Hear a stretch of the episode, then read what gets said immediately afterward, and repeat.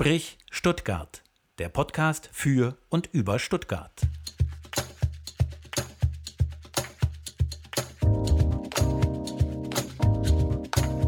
Sprich Stuttgart. Heute zu Gast Susanne Ruhes. Sprich Stuttgart. Am Mikrofon Stefan Ferdinand und Laura Grabowski. Hallo Frau Ruhes, schön, dass Sie sich Zeit genommen haben für uns. Hallo Frau Grabowski, vielen Dank, dass Sie sich für unsere Arbeit interessieren. Ja, wie jede Folge von Sprich Stuttgart startet auch diese mit der Kurzvita unseres Gastes, die ich jetzt mal kurz zusammenfassen darf. Frau Ruhes, Sie haben Medizin studiert in Düsseldorf und Witten-Herdecke. Danach haben Sie Ihren Facharzt für Psychotherapie und Psychosomatik gemacht. Es folgten zusätzliche Weiterbildungen in den Gebieten der Suchtmedizin, der Psychoonkologie und der Traumatherapie und einer ihrer Behandlungsschwerpunkte ist die Depression. 2009 haben sie promoviert. Die Idee kam ihnen bei einem Forschungsprojekt in Israel, wenn ich da richtig recherchiert habe, aber da sprechen wir bestimmt später nochmal drüber. Ihre Doktorarbeit trägt nämlich den Titel Stuttgarter jüdische Ärzte während des Nationalsozialismus. Und dafür wurden sie 2011 auch mit dem Forschungspreis äh, äh, ausgezeichnet zur Rolle der Ärzteschaft in der NS-Zeit vom Bundesgesundheitsministerium. Seit Oktober sind sie jetzt neue Chefärztin in der Klinik für psychosomatische Medizin und Psychotherapie am Diakonieklinikum in Stuttgart. Und hier liegt der Fokus auf Essstörungen und der Psychoonkologie. Frau Ruiz, jetzt sind Sie bald ein halbes Jahr Chefärztin. Wenn ich mal dieses Klischee aufgreifen darf, Chefärztin, das klingt äh, sehr nach Macht und Hierarchie. Ist das denn so oder ist das äh, falsch? Schwierige Frage gleich zum Anfang. Gleich zum Anfang, ja. ja. Ähm, ja, also für mich ist sehr wichtig, dass wir ähm, flache Hierarchien haben, dass wir eine gute Zusammenarbeit miteinander haben. Das finde ich insbesondere in der psychosomatischen Medizin und Psychotherapie sehr wichtig und gleichzeitig ist es natürlich aber auch so, dass wir gewisse Anforderungen äh, erfüllen müssen, dass wir eine sehr gute Arbeit leisten. Das heißt, dass wir Leitlinien umsetzen und dass wir uns auch diesem immer wandelnden Prozess in der Medizin, dass wir uns da anpassen. Und ein Chefärztinnen, Chefarztwechsel ähm, ist natürlich für eine Abteilung auch anstrengend. Ähm, alle Mitarbeiter sind den alten Chef gewöhnt. Jetzt kommt mhm. eine neue Chefin. Vorher war es ein Chefarzt. Das ist eine große Veränderung. Eine jüngere Frau kommt, bringt äh, neue Ideen mit und auch neue Ziele. Das führt natürlich schon dazu, dass das ein oder andere nochmal neu aufgestellt werden muss. Und ja, meine Vision, warum ich diese Stelle auch angenommen habe, habe ich mir natürlich vorher gut überlegt, ist, dass wir einen guten Ort schaffen, nicht nur für Patienten, sondern natürlich auch für Mitarbeiterinnen, an dem jeder gerne arbeitet, weil Sie haben es vorher schon gesagt, das Thema ähm, Depression ist mir auch ein wichtiges äh, Thema. Und da ist tatsächlich die Tatsache, wie geht es mir an meinem Arbeitsplatz, fühle ich mich wohl, erlebe ich Wertschätzung, komme ich gerne zur Arbeit oder habe ich jeden Morgen einen Widerwillen, ist was ganz Wichtiges. Und mein Ziel ist natürlich auch, dass äh, die Mitarbeiter, die in meiner Klinik arbeiten, sich sehr wohlfühlen und gerne zur Arbeit kommen.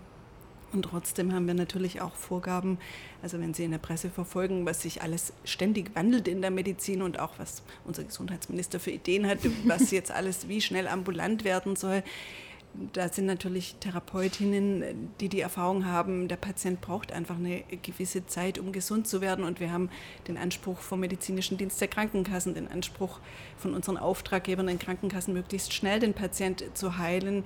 Da gibt es natürlich auch Spannungen mhm. und diese Spannungen muss man aushalten und schauen, wie findet man den besten Lösungsweg. Also es ist schon eine Herausforderung, auch für mich, auch in eine Chefärztinnenstelle hineinzuwachsen, wo ich bisher in der zweiten Reihe stand, die natürlich auch sehr viel angenehmer äh, teilweise ist, weil sie nicht die letztendliche Verantwortung tragen. Also auch ich muss mich in dieser neuen Rolle erstmal einfinden. Und da habe ich es hier am Diakonieklinikum sehr gut getroffen, weil es tatsächlich auch viel Unterstützung gibt, um in dieser Rolle anzukommen. Mhm. Haben Sie denn da jetzt neue Aufgaben als Chefärztin? Also davor waren Sie ja leitende Oberärztin in Esslingen. Ist es noch mehr als diese zusätzliche Verantwortung? Also es gehören auf jeden Fall neue Aufgaben dazu. Die Verantwortung, die Endverantwortung war als leitende Oberärztin immer beim Chefarzt. Das ist natürlich eine angenehme Position und gleichzeitig war das natürlich auch so eine ähm, Sandwich-Position, ähm, wo Sie schauen müssen, wie setze ich das um, was von oben kommt, wie gebe ich das weiter und ähm, also wie mache ich so nach beiden Seiten recht. Das ist auch eine schwierige Position ich finde es jetzt eine sehr angenehme Position insofern, dass ich was gestalten kann. Und es gibt schon Themen, die für mich Herzensanliegen sind, zum Beispiel auch das Thema Vereinbarkeit von Familie und Beruf. Also ich bin selbst Frau, ich bin selbst auch Mutter und die Medizin wird immer weiblicher. Also immer mehr Frauen äh, beginnen ein Medizinstudium und das heißt, da muss auch ein Umdenken passieren. Und ähm, ich arbeite ja jetzt bald 20 Jahre als Ärztin, knapp noch nicht ganz. Ähm, und vor 20 Jahren, als ich angefangen habe, war das schon noch sehr äh, streng. Mhm. Also zum Beispiel, dass es ganz wichtig war, ist auch heute noch in vielen Bereichen wichtig, aber ich denke, da müssen wir umdenken, dass jeder ganz pünktlich zur Frühbesprechung da ist. In meinem Fach habe ich den Luxus, dass ich meinen Assistenzärztin auch sagen kann, naja, wenn jemand sein Kind morgens in den Kindergarten bringen muss und ähm, die betroffene Person kommt dann ein bisschen später, weil das Kind einfach noch Bedürfnisse hat, dann ermutige ich meine Ärztinnen auch diese Bedürfnisse des Kindes ernst zu nehmen, sich mhm. nicht unter Druck zu setzen und zu sagen, dann kommen sie halt eine Viertelstunde später, aber dafür können sie gut den Tag starten. Und ich erinnere mich noch gut dran, wie man sich unter Druck setzt, wenn ich weiß, ich muss wirklich pünktlich um 8 Uhr da sein und ein Kind funktioniert nicht immer nach dem Uhrwerk und je größer der Druck, umso höher die Wahrscheinlichkeit, dass es nicht funktioniert. Also ich glaube, es ist auch wichtig, den weiblichen Blick in einer Führungsposition zu haben. Und ähm, insofern finde ich es wichtig, dass wir auch nach den Müttern und den Vätern schauen, weil auch Väter Kinder morgens in den Kindergarten mhm. bringen. Also mhm. auch das ist wichtig. Und das ist mir ein großes Anliegen. Ja. Haben Sie denn ähm, das selber auch ich knüpfe nochmal an bei dem, was Laura gesagt hat, diesem Klischee. Also dieser Hierarchiegedanke in Kliniken, der ja immer noch da ist und wahrscheinlich auch in vielen Fällen sogar noch gelebt wird. Und Sie erleben das ja jetzt quasi doppelt. Sie sind eine Frau in, der, in dieser Führungsposition. Haben Sie das denn selber auch anders genau erlebt? Also Hierarchie in der Klinik, was für Sie belastend war und Sie deshalb jetzt sagen, ich mache das anders oder ich will es anders machen?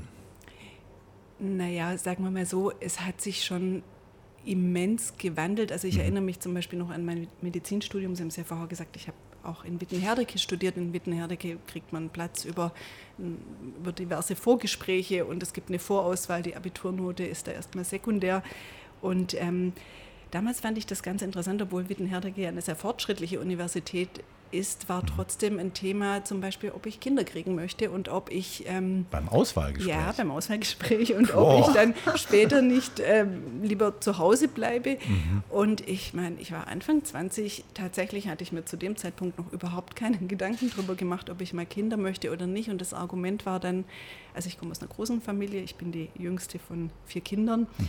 Ich habe ja auch drei Geschwister, bestimmt will ich auch mal viele Kinder und habe damals gesagt, naja, weiß ich jetzt noch nicht, habe ich mir noch keine Gedanken dazu gemacht, was auch wirklich ähm, realistisch war. Aber es hat mich auch damals ein bisschen ärgerlich gemacht in dem Vorstellungsgespräch, wo ich dachte, das kann doch nicht wahr sein, ich bewerbe mich hier. Ja. Ähm, ich habe damals schon Medizin in Düsseldorf studiert, dort habe ich über die ZVS einen Studienplatz bekommen. Ich bewerbe mich hier auf einen Medizinstudienplatz, weil ich an diese Uni möchte und dann kommt diese Frage. Wahnsinn. Äh, ist ja auch noch gar nicht so lange her. Heute, ne? Ja, also eben, genau. Ist, Aber das kann man sich eigentlich heute nicht mehr vorstellen, nee. oder? Aber es war dann ja. ganz gut. Ich habe das dann gleich ins nächste Auswahlgespräch mitgenommen und meinen Ärger darüber ausgedrückt und gesagt, also das finde ich völlig inadäquat. Und, und das war dann auch, glaube ich, hilfreich. Also letztlich mhm. habe ich den Studienplatz dann bekommen. Mhm. Ähm, und tatsächlich hat mich das aber schon auch geprägt in meinen Gesprächen, die ich dann später hatte als Assistenzärztin, wo so für mich die Frage kam, ja, kommt die Frage nach der Familie, kommt mhm. die Frage mhm. nach der Möglichkeit der Verlässlichkeit sozusagen, genau, ja, genau. Vereinbarkeit mhm. von Familie und mhm. Beruf und ähm, ich muss sagen, bei meiner ersten Oberarztstelle, als ich mich auf die äh, beworben habe, das war auch ähm, so, dass ich mich beworben habe, weil mein ehemaliger Oberarzt mich abgeworben hat und der mich wirklich, der hat so ein bisschen eine leicht hartnäckige Seite, die mich mehrfach angerufen hat und gesagt hat, Mensch Susanne, jetzt bewerb dich doch endlich, wir suchen jemand. Und ich war aber noch sehr ambivalent, dachte so, ach, will ich das jetzt? Also, ähm, also ich habe drei Kinder, mein mhm. jüngstes Kind war dann noch, war wirklich gerade kurz nach der ähm, Elternzeit. Mhm. Und letztlich bin ich zum Vorstellungsgespräch gegangen, weil ich dachte, ach, sonst gibt er keine Ruhe, also jetzt gehe ich mal hin. Und ähm, ich habe das sehr geschätzt während dem Vorstellungsgespräch. Ähm, also es war damals bei Professor Dr. Dr. Martin Bürgi im Zentrum für seelische Gesundheit in Bad Cannstatt. Und er hat mich nicht einmal nach meiner Familie, nach meinen Kindern mhm. gefragt, wie ich das hinkriege. Der hat sich nur dafür interessiert, was weiß ich, was kann ich, wo will ich hin. Ja. Mhm. Seine Hauptfrage war, kann ich gut organisieren? Habe ich gesagt, mhm. also wenn ich nicht gut organisieren könnte, würde ich jetzt nicht hier sitzen, definitiv. Und ähm, das fand ich sehr beeindruckend und das hat mir auch gut gefallen und letztlich war das auch mit einer der Gründe, warum ich gesagt habe, okay, diese Stelle nehme ich an, weil er mich nicht, also ich habe nicht den Eindruck gehabt, er mhm. sieht mich als Frau, sondern er sieht mich als Ärztin und er möchte, dass seine Ärztin, Ärztin gute Arbeit machen und das fand ich sehr gut und das hat sich dann auch bewährt. Ja, ich glaube, viele können sich gerade so im Schichtbetrieb nicht vorstellen, wie das funktionieren kann mit Vereinbarkeit. Mhm. Ne? Also wenn man ja, man kann ja hier als Ärztin nicht im Homeoffice arbeiten oder sowas. Ne? Also da gibt es ja mhm. schon gewisse Einschränkungen. Umso ja, bewundernswerter finde ich, dass sie das versuchen so umzusetzen. Also wenn die jetzt eine halbe oder eine Viertelstunde später ähm, zur Schicht kommen, gibt es da noch andere Möglichkeiten, wie das umsetzbar ist bei Ihnen? Also haben Sie da noch andere ja, Ideen oder sowas, wie Frauen eben hier das ja, vereinbaren können, besser? Also ich denke, zum einen ist es ähm, wichtig, das wirklich auch mal proaktiv anzusprechen mhm. und auch zu sagen, dass es durchaus eine Qualität ist, ähm, wenn, also wenn jemand Mutter ist oder auch Vater ist. Also ich finde auch die Männer zu ermutigen, mhm. zu sagen, ähm, Männer dürfen Elternzeit nehmen, Männer dürfen auch die Kinder in den Kindergarten bringen. Mache ich übrigens auch bei unseren Patientinnen, die ähm, auch vielleicht darunter leiden, dass für sie die Vereinbarkeit von Familie und Beruf schwer ist, wirklich anzusprechen. Wie wäre es denn, wenn Sie Ihren Mann mal fragen, ob er mhm. ähm, das Kind morgens in den Kindergarten bringt, bevor Sie zu uns in die Tagesklinik kommen, um den Stress zu Hause mhm. zu minimieren? Also wirklich offen darüber zu sprechen und auch zu sagen, dass es wirklich auch was Positives ist. Also ich habe immer etwas scherzhaft gesagt, ich finde, das Muttersein hätte man auf meine Facharztweiterbildung anerkennen sollen, weil tatsächlich habe ich auch ganz viel gelernt über meine Kinder, über die eigene Situation, mal schwanger zu sein, die Unsicherheit, wie ähm, geht es einem selber nach der Geburt, wie, wie fühlt sich das alles an, diese Veränderung und dieser Spagat, auch das alles hinzubekommen. Mhm. Und, ähm, und ich kann nur ermutigen, also ich glaube, tatsächlich Gleichberechtigung und Emanzipation funktioniert darüber, wenn eben beide, also mhm. Mutter und Vater, ähm, oder beide, die sich um das Kind kümmern, gibt ja auch gleichgeschlechtliche Familien, sich um das Kind gemeinsam kümmern und da können eigentlich alle nur davon gewinnen. Also auch ähm, vor allem auch die Kinder können mhm. gewinnen. Und das ist, glaube ich, was, was leider viel zu wenig ähm, ja, in Betracht gezogen wird. Vielleicht auch deshalb, wir sind mittendrin, ne? weil natürlich viel der Care-Arbeit ähm, äh, an Frauen hängt und die auch oft mhm. schlechter bezahlt sind, sodass diese, diese Rollenfestlegung eigentlich weniger über das Wollen als mhm. vielmehr über das Können äh, festgelegt wird. Wenn die Männer mehr verdienen, dann sind sie automatisch in dieser Ernährerrolle vielleicht drin, oder? Ist das nicht auch ein Problem? Auch in Ihrem Bereich? Ich meine, Sie haben ja auch, ähm, äh, denke ich, viele, viele Frauen, die in Positionen arbeiten, die vielleicht nicht so super bezahlt sind. Mhm. Ja, also die, der sozioökonomische Status spielt eine ganz entscheidende mhm. Rolle, übrigens auch bei der psychischen Gesundheit. Und das ist sicherlich auch ein Grund mit dafür, da gibt es einige Studien, ähm, dass Frauen häufiger ähm, depressiv werden, mhm. weil natürlich auch die finanziellen Mittel entscheidend zur Entlastung beitragen können. Also mhm. es fängt ja damit an, wenn Sie hier einen Kindergartenplatz in Stuttgart suchen, dann gibt es da große Variationen, was ein Kindergartenplatz kostet. Es gibt auch Städte, wo es kostenlose Kindergartenplätze ja. gibt. Hier ist es so, wenn Sie wenig verdienen als Frau, muss man sich schon überlegen, ähm, möchte ich jetzt so viel investieren, um mein Kind fremd zu betreuen. Also ich weiß noch ganz am Anfang, als ich Teilzeit gearbeitet hatte, damals musste meine Tagesmutter noch äh, voll bezahlen sozusagen. Da hat das Gehalt der Tagesmutter fast mein Gehalt ähm, eins zu eins äh, aufgenommen und trotzdem war mir das wichtig. Aber sie kommen natürlich schon in eine Situation, als Frau sich dann zu fragen, hm, möchte ich das denn jetzt dann wirklich, die Fremdbetreuung, wenn ähm, das unterm Strich ähm, aufs Gleiche rauskommt, ne? Wenn ja, man aufs Gleiche rauskommt. Ist, ja. ja. und da bin ich auch wirklich, da sehe ich auch unsere Regierung im Zugzwang, wo ich denke, also Stichwort Frankreich, warum also ich finde das in Frankreich deutlich besser geregelt. Warum ähm, gibt es bei uns noch das Ehegattensplitting, aber nicht pro Kind prozentual eine Steuerentlastung? Weil das wäre sicherlich für Frauen fairer und vor allem für alleinerziehende Väter Absolut. und Mütter wäre es wirklich fairer. Und da bin ich irgendwie, da hadere ich sehr damit, dass das sozusagen noch so subventioniert wird. Ähm, genau. Und hoffe, dass sich das irgendwann ändert, um eben die Chancengleichheit wirklich voranzubringen. Und, und ich glaube, wenn Frauen das gelingt, einer qualifizierten Berufstätigkeit nachzugehen, dann profitieren alle davon, also Kinder und aber auch die Männer, weil ich denke das oft, also ich wenn ich mir vorstelle, alleine das komplette Familieneinkommen zu erwirtschaften, das ist ja auch eine große ähm, Verantwortung. Klar. Und wenn sie dann krank werden, was Männern ja auch passieren kann, dann ähm, ist die Familie mhm. nicht mehr gut versorgt. Also auch das ist sehr schwierig. Mhm. Und das ist ja auch ein immenser Druck, der auch auf Männern lasten kann. Also insofern könnte das eine Win-Win-Situation sein. Ja, ich denke auch gerade für die Kinder ist es natürlich auch, wenn sie sehen, wie ihre Eltern das zusammen irgendwie meistern ne? und nicht nur einer immer zu Hause ist und der andere den ganzen Tag ja auch weg, ist es ja auch für die Kinder viel schöner, wenn sie von beiden Elternteilen, äh, ja, mit beiden Elternteilen Zeit verbringen können. Also das ist, glaube ich, auch, ist gerade auch äh, Corona, war ja, waren ja viele im Homeoffice. Wie würden Sie das denn einschätzen? Ist das für Frauen dann, war das für die leichter, im Homeoffice zu arbeiten mit Familie, Vereinbarkeit oder es war ja auch da ein großes Thema?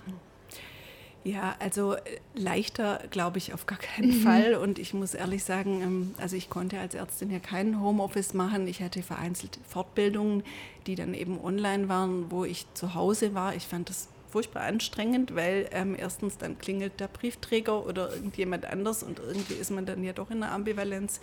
Ähm, und ich weiß nicht, wie man neben Homeoffice wirklich gut Kinder betreuen soll. Also Kinder haben Bedürfnisse ja. und wenn ich die ernst nehme, genau.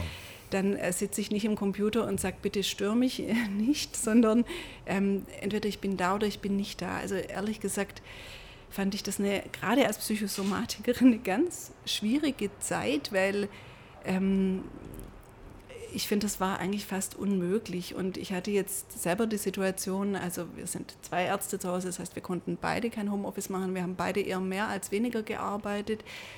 Die Jungs, die sind jünger, die waren in der Notbetreuung, was aber auch schwierig war, weil es die einzigen Kinder in der Notbetreuung waren. Alle anderen haben irgendwie Homeoffice machen können. War natürlich für die auch nicht schön, denn so eins zu eins betreut zu werden. Und noch schlimmer war es aber dann tatsächlich für meine Tochter, die ist gerade rechtzeitig, ähm, die hat ein Fremdjahr in Kanada gemacht, kam gerade zu Corona zurück aus Kanada, war dann sozusagen nicht mehr in der, richtig in der Schule drin, war aber zu Hause und war dann mit 16 Jahren einfach den ganzen Tag allein zu Hause mhm. und das fand ich sehr, sehr schwierig. Da hätte ich mir natürlich gewünscht, wenigstens Homeoffice machen zu können. Das ging nicht. Ähm, ging für uns beide nicht. Und ähm, so mussten wir dann neue Rituale finden als Familie. Ähm, wie gehen wir damit um, dass es auch für sie psychisch einigermaßen gut wegzustecken mhm. ist. Wir haben dann irgendwann etabliert, dass wir wirklich jeden Abend konsequent anderthalb Stunden gelaufen sind durch Stuttgart mhm. zu zweit, mhm. um das ist ein schönes Ritual, aber ja. ja, ja und haben uns viel ausgetauscht, aber das war dann so ähm, unsere Lösung und wir reden jetzt noch drüber. Also sie hat in der Zwischenzeit Abitur und ähm, ist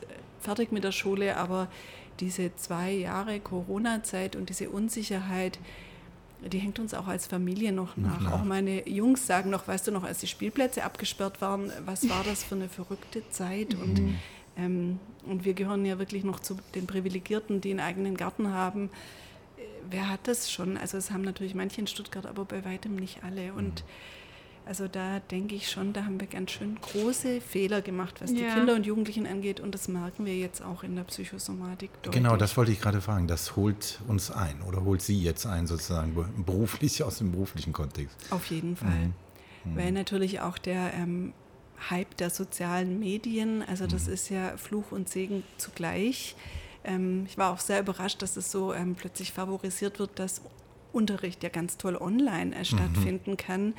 Und ähm, also die Beziehung ist ja auch beim ähm, Unterrichten mhm. wichtig. Also ähm, die Emotion ist ja auch wichtig beim Lernen. Also mhm. ähm, ich meine, wenn wir alles über YouTube-Videos lernen könnten, dann bräuchten wir weder Hochschulen noch ähm, so. Schulen. Und ähm, es geht ja wirklich um, um einen Austausch. Ja. Und ich fand das auch selbst, ich unterrichte manchmal in der DHBW und ich hatte dann nur die Möglichkeit, das online zu machen. Also ich habe mit dem Computer gesprochen und auf der anderen Seite waren die Leute im Computer sozusagen und da kam In den Kacheln haben wir immer gesagt, die Kacheln. Ja, ja. und es kam kein Dialog wirklich ja, zustande. Also ich habe ja. mich so gefühlt, ich habe anderthalb Stunden geredet, habe immer gefragt, hat jemand eine Frage, möchte mhm. jemand was dazu sagen? Und also ich war völlig erschöpft nach den anderthalb Stunden, weil weil ich mich so als One-Man-Show gefühlt habe und meine Idee war eigentlich für den Unterricht, wir tauschen uns aus, wir machen mhm. Rollenspiele, wir gehen Also wir schauen, wie wir zusammen das weiterentwickeln können und das, also finde ich sowohl für Lehrende, Dozierende als auch für Studierende oder Schüler eigentlich keine gute Form, um zu lernen. Das war ja dann auch die Diskussion. Also ich meine, dann kann man wirklich, könnte, hätte man konsequent sein können und sagen, okay, dann schaffen wir die Präsenzschule oder die Präsenzhochschule einfach ab und machen alles online. Das ist natürlich viel zu kurz gesprungen. Ich glaube, man kann aus beiden Welten was Positives rausholen, aber das ist natürlich tatsächlich die, das hat mich auch in der Diskussion immer erstaunt, dass man sagt, ja, das ist doch so praktisch, dann ist man zu Hause, dann kann man sich gleichzeitig um die Kinder kümmern.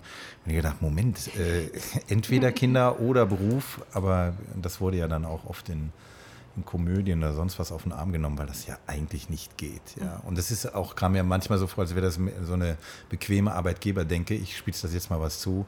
Das ist prima, dann sind wir diese Aufgabe gleich auch los und müssen uns nicht noch darum kümmern, wie die ähm, Arbeitnehmerinnen und Arbeitnehmer ihre Familien managen. Das machen die dann alles zu Hause und ähm, ist dann nicht unsere Aufgabe. Also das kam mir argumentativ als ein bisschen sehr kurz gesprungen vor. Wir sind jetzt schon mittendrin. Sie haben eine kleine inhaltliche Übersicht gegeben über das, was wir jetzt äh, die nächste Zeit besprechen werden. Aber bevor wir das machen, müssen wir zwei Sachen noch erledigen. Das ist die gute Tradition in Sprich Stuttgart. Erstmal stellen wir uns vor und dann stellen wir vor, wo wir sind. Und das erste ist eine äh, schöne Aufgabe, denn ich kann die Laura Grabowski vorstellen. Die Studentin ist im Master Unternehmenskommunikation an der Hochschule der Medien und das Qualifikationsprogramm Moderation absolviert am Institut für Moderation. Das ist ja der Kontext, in dem dieser Podcast hier auch entsteht. Das ist dein erster Podcast, glaube ich. Genau, mein erster, ja, tatsächlich. Dein allererster. genau. Schön, dass du das machst. Ja, und ich darf dich vorstellen, den Professor Stefan Ferdinand. Du bist seit 2001 Professor für Journalistik an der Hochschule der Medien und zusätzlich eben Direktor beim Institut für Moderation, an dem ich eine Weiterbildung zur Moderatorin mache und in dessen Rahmen dieser Podcast entsteht. Genau, und ein wesentlicher Bestandteil des Podcasts ist dieses hier. Sprich Stuttgart. Ortsbeschreibung. Und da darf unsere Gesprächsgästin beschreiben, wo wir hier sitzen. Eine kleine Reportage abliefern. Das ist nämlich ein sehr schöner Platz, so viel darf ich verraten. Genau, also wir befinden uns hier im Diakonie-Klinikum und sitzen im fünften Stock. Genau, wir sind vorher, Sie merken, ich bin erst seit einem halben Jahr genau. hier in der Rosenbergstraße und haben einen wundervollen ähm, Blick über Stuttgart. Also wir können sowohl den Monte Ciarbellino als auch den Fernsehturm sehen. Das ist direkt hinter Ihnen, genau, genau. Genau, also es ist wirklich eine tolle Lage und ich denke, das zeichnet auch das Diakonieklinikum aus. Wir sind wirklich mitten in Stuttgart, ganz zentral und es ist auch ein Haus, das eine lange Geschichte hier hat in mhm. Stuttgart. Ähm, ein Grund, warum ich sehr gerne hier arbeite, ist eben auch die Geschichte von den Diakonissen, die letztlich dazu mit beigetragen haben, dass dieses Haus heute hier so ist. Auch wenn wir jetzt nicht im historischen Wilhelmsbau sind, der ja schön renoviert ist, das auf der anderen Seite. Genau, und befinden uns hier, glaube ich, hauptsächlich sind hier orthopädische und auch hämato-onkologische Patienten. Also meine Klinik ist auf der anderen Seite im Wilhelmsbau, aber da das so ein perfekter Ort ist, dachte ich. Absolut. Und der ist deswegen perfekt. Man hat ja so ein bisschen auch wieder Klischees im Kopf, Krankenhaus, das ist ja erstmal alles hm, nicht so, wo man freiwillig gerne hingeht. Ähm, aber wenn man hier in diesem Raum ist, das ist ja wie in so einer Art Lounge ausgestattet mit wunderschönen Stühlen, Holzboden und vor allen Dingen also Glasfront. Es ist eine Glasfront an zwei Seiten. Das heißt, hier ist es extrem hell und freundlich und wir blicken direkt aufs Bosch-Areal gegenüber ähm, und auf das äh, Maritimhotel ist das genau. Ähm, ist ja in der Rosenbergstraße. Was ist denn das da hinten eigentlich genau? Dieser Turm dort? Das weiß ich jetzt auch nicht. Das sind Perspektiven, die man nicht so kennt. Ne? Man sieht die Unibauten. Genau. Also so, und wir gucken, wie gesagt, auf den Fernsehturm. Also es ist echt ein sehr, sehr schöner Ausblick. Deswegen freue ich mich, dass wir hier sein dürfen. Ja, und ich glaube, das ist auch tatsächlich was, was die Klinik hier auszeichnet. Also es ist generell eine sehr schöne Klinik mit mhm. sehr angenehmen Patientenzimmern und was ich auch ganz besonders finde, wir haben ja hier ganz viele Ehrenamtliche, die sich engagieren und das ist schon auch was Besonderes in der Klinik, sodass ähm, die Patienten auch nicht so alleine sind, sondern mhm. wirklich Unterstützung kriegen von dem Moment an, wo sie in die Klinik reinkommen und das zeichnet uns auch aus. Mhm. Und das merkt man an diesem Raum, weil der ist wirklich, also Trotz Bewölkung sehr hell, ja, ne? Also total. Ist, ja, ich finde es auch mhm. unglaublich. Also ich kann mir das richtig gut vorstellen, dass das ein Rückzugsraum ist, einer, wo man sich einfach mal selbst ein bisschen sammeln kann. Mhm. Finde ich eigentlich wirklich sehr, sehr schön. Sie haben gerade gesagt, Ehrenamtliche, was übernehmen die denn für Aufgaben dann? Also die Gesellschaft oder ja? Ehrenamtlichen, die ähm, wir haben hier eine Stabstelle fürs diakonische Profil und die Ehrenamtlichen sind dort angegliedert und die machen wirklich, finde ich, eine ganz wertvolle Aufgabe. Die begleiten die Patienten auf die Station, mhm. ähm, die empfangen die, wenn die ankommen und es gibt auch die Option, wenn jetzt zum Beispiel ein älterer Patient unruhig ist oder alleine ist oder Gesprächsbedarf hat, dass man dann die Ehrenamtlichen anfordern kann als eine Art Sitzwache, dass die dann kommen für ein, zwei Stunden sich zu dem Patienten setzen. Mhm. Und das wird hier im Haus sehr gepflegt. Also da mhm. gibt es regelmäßige Austausche und ähm, die haben auch einen Ansprechpartner und die haben eine spezielle Schulung. Und das finde ich ist schon was sehr Besonderes. Das hat mir in anderen Kliniken teilweise ähm, gefehlt. Mhm. Also wirklich diese Verbundenheit, dies über den professionellen Rahmen hinaus gibt. Die übernehmen jetzt keine Pflegetätigkeiten, mhm. sondern die sind wirklich da, um mit den Menschen auch sprechen zu können. Aber dann bauen die auch eine Beziehung zu den Patientinnen und Patienten auf. Also das ist nicht einfach so ein Schichtdienst und da schwirren irgendwelche Nein. Leute mal rein, sondern das ist tatsächlich sehr persönlich dann ausgelegt. Ja. ja. Und das ist hier finde ich schon was Besonderes. Also ich habe das ja selber gemerkt, als ich hier angefangen habe, ist mein erstes kirchliches Haus, in dem ich arbeite. Ich war immer in äh, städtischen oder in mhm. privaten Kliniken und das ist tatsächlich eine ganz andere Atmosphäre hier im Haus und das ist wirklich was Besonderes mhm. auch im Hinblick. Wir haben mehrere Klinikseelsorgerinnen, die auch für die Patientinnen da sind, die aber auch für uns Mitarbeiter da sind. Das heißt, wenn es ein Thema gibt, was uns bewegt, dann ähm, können wir durchaus in Austausch gehen. Also ich habe das auch schon genutzt für mich, wenn ich ähm, dachte, ach, wie läuft denn das jetzt, ist das gut oder nicht, dann habe ich mich auch schon mit unserer Klinikseelsorgerin ausgetauscht und das ist dann durchaus eine wertvolle Rückmeldung, weil sie natürlich eine andere Perspektive mit reinbringt. Ja, ich meine, diese ganzen Schicksale, mit denen Sie ja teilweise äh, beruflich zu tun haben, die belasten Sie die auch persönlich manchmal im Alltag? Also sagen wir so, dadurch, dass wir ein gutes Team haben und ähm, gut zusammenarbeiten können und ich jetzt natürlich schon lange auch in dem Bereich arbeite.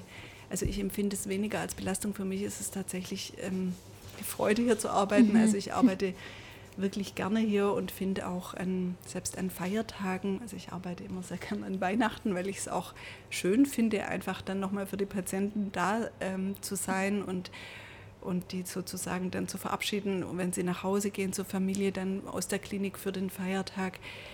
Also in der Medizin gibt es natürlich viele Dinge, die schwierig sind, die schwer auszuhalten sind und natürlich sterben auch Menschen. Es sind auch teilweise sehr schwere Biografien und schwere Schicksale, aber das gehört zum Leben. Mhm. Also das ist, glaube ich, auch wenn wir meistens das verdrängen, dass es dazu gehört, so ist es doch ein Teil des Lebens und ich finde genau das macht unser Leben ja auch wertvoll. Also mhm. nur nochmal klar, es, es ist was Besonderes, dass wir jetzt hier in diesem Rahmen sein können, dass wir gesund sind, dass es mhm. uns gut geht. Und ich erlebe das eher als Privileg. Und wir haben in der Abteilung tatsächlich regelmäßige Supervision, auch in der Psychoonkologie, also wo die äh, Kollegin, das ist ja eine eigene Abteilung bei uns im Haus, ähm, kommen regelmäßig externe Supervision, wo wir Patientenfälle ähm, besprechen, natürlich anonym besprechen, ohne dass die Identität klar wird.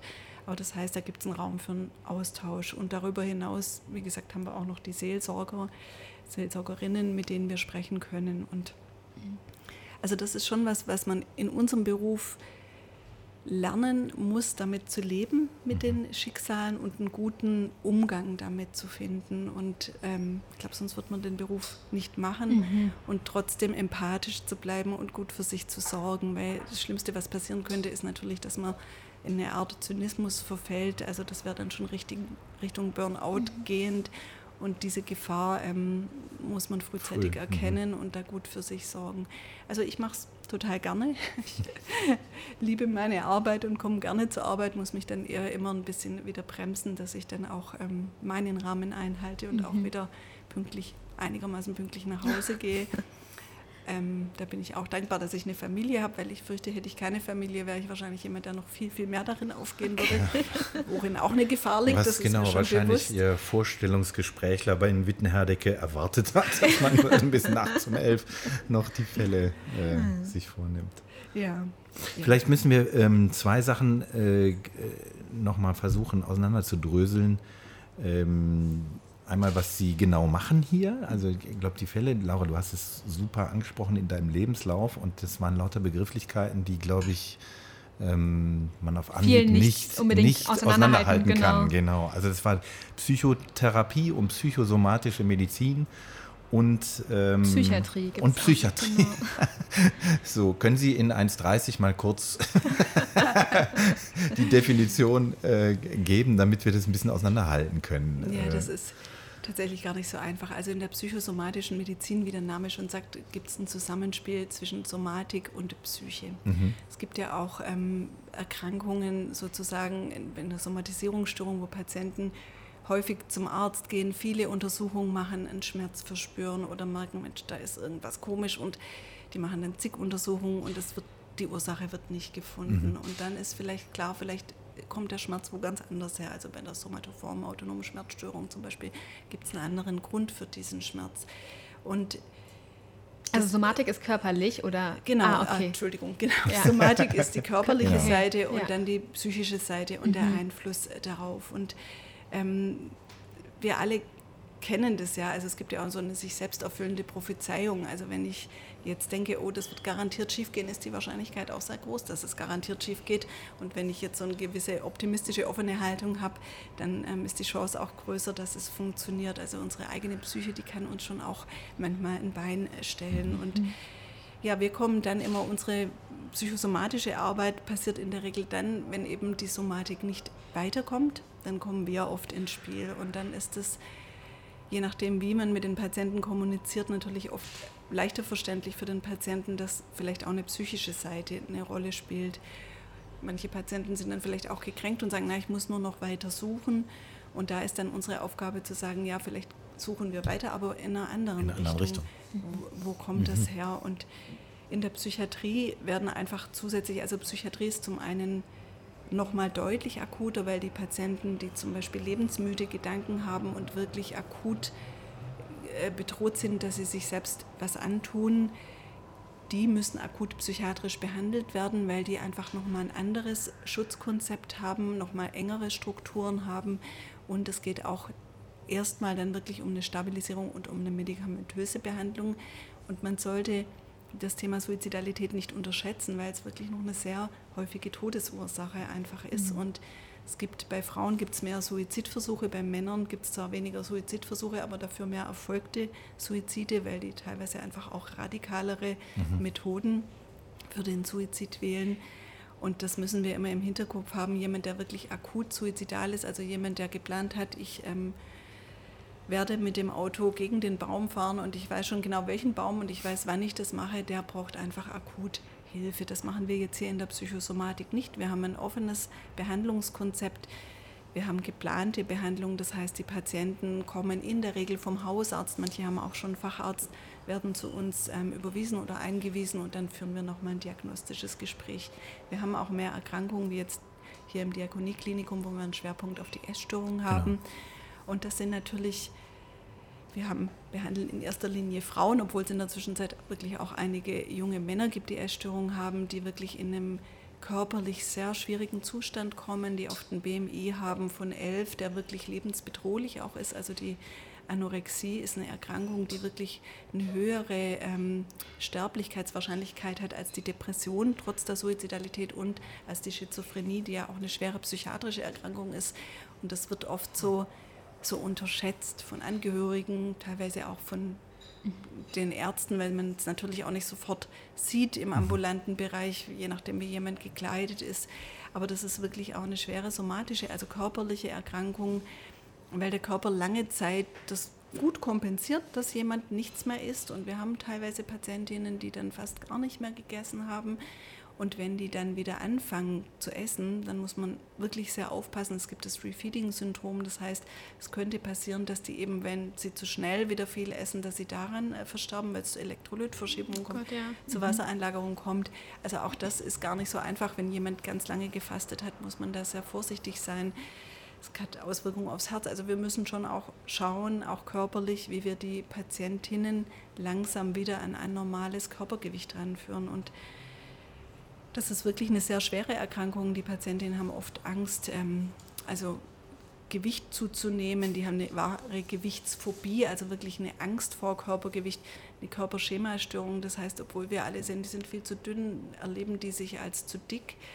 Und ähm, diese Erkrankung braucht vor allem auch Zeit in der mhm. Behandlung. Also das ist keine Behandlung, die sie total schnell machen, sondern es geht erstmal um eine Stabilisierung, also vor allem eine körperliche Stabilisierung und dann geht es langsam darum, eine Idee zu bekommen, wie ist die Person in diese Essstörung reingekommen? Also was ist da passiert? Ja, das wollte ich fragen. Wie kommen die da rein? Also gibt es äh, ein Schema sozusagen, nach dem das passiert oder ist es so unterschiedlich, äh, dass es da kein einheitliches Bild gibt?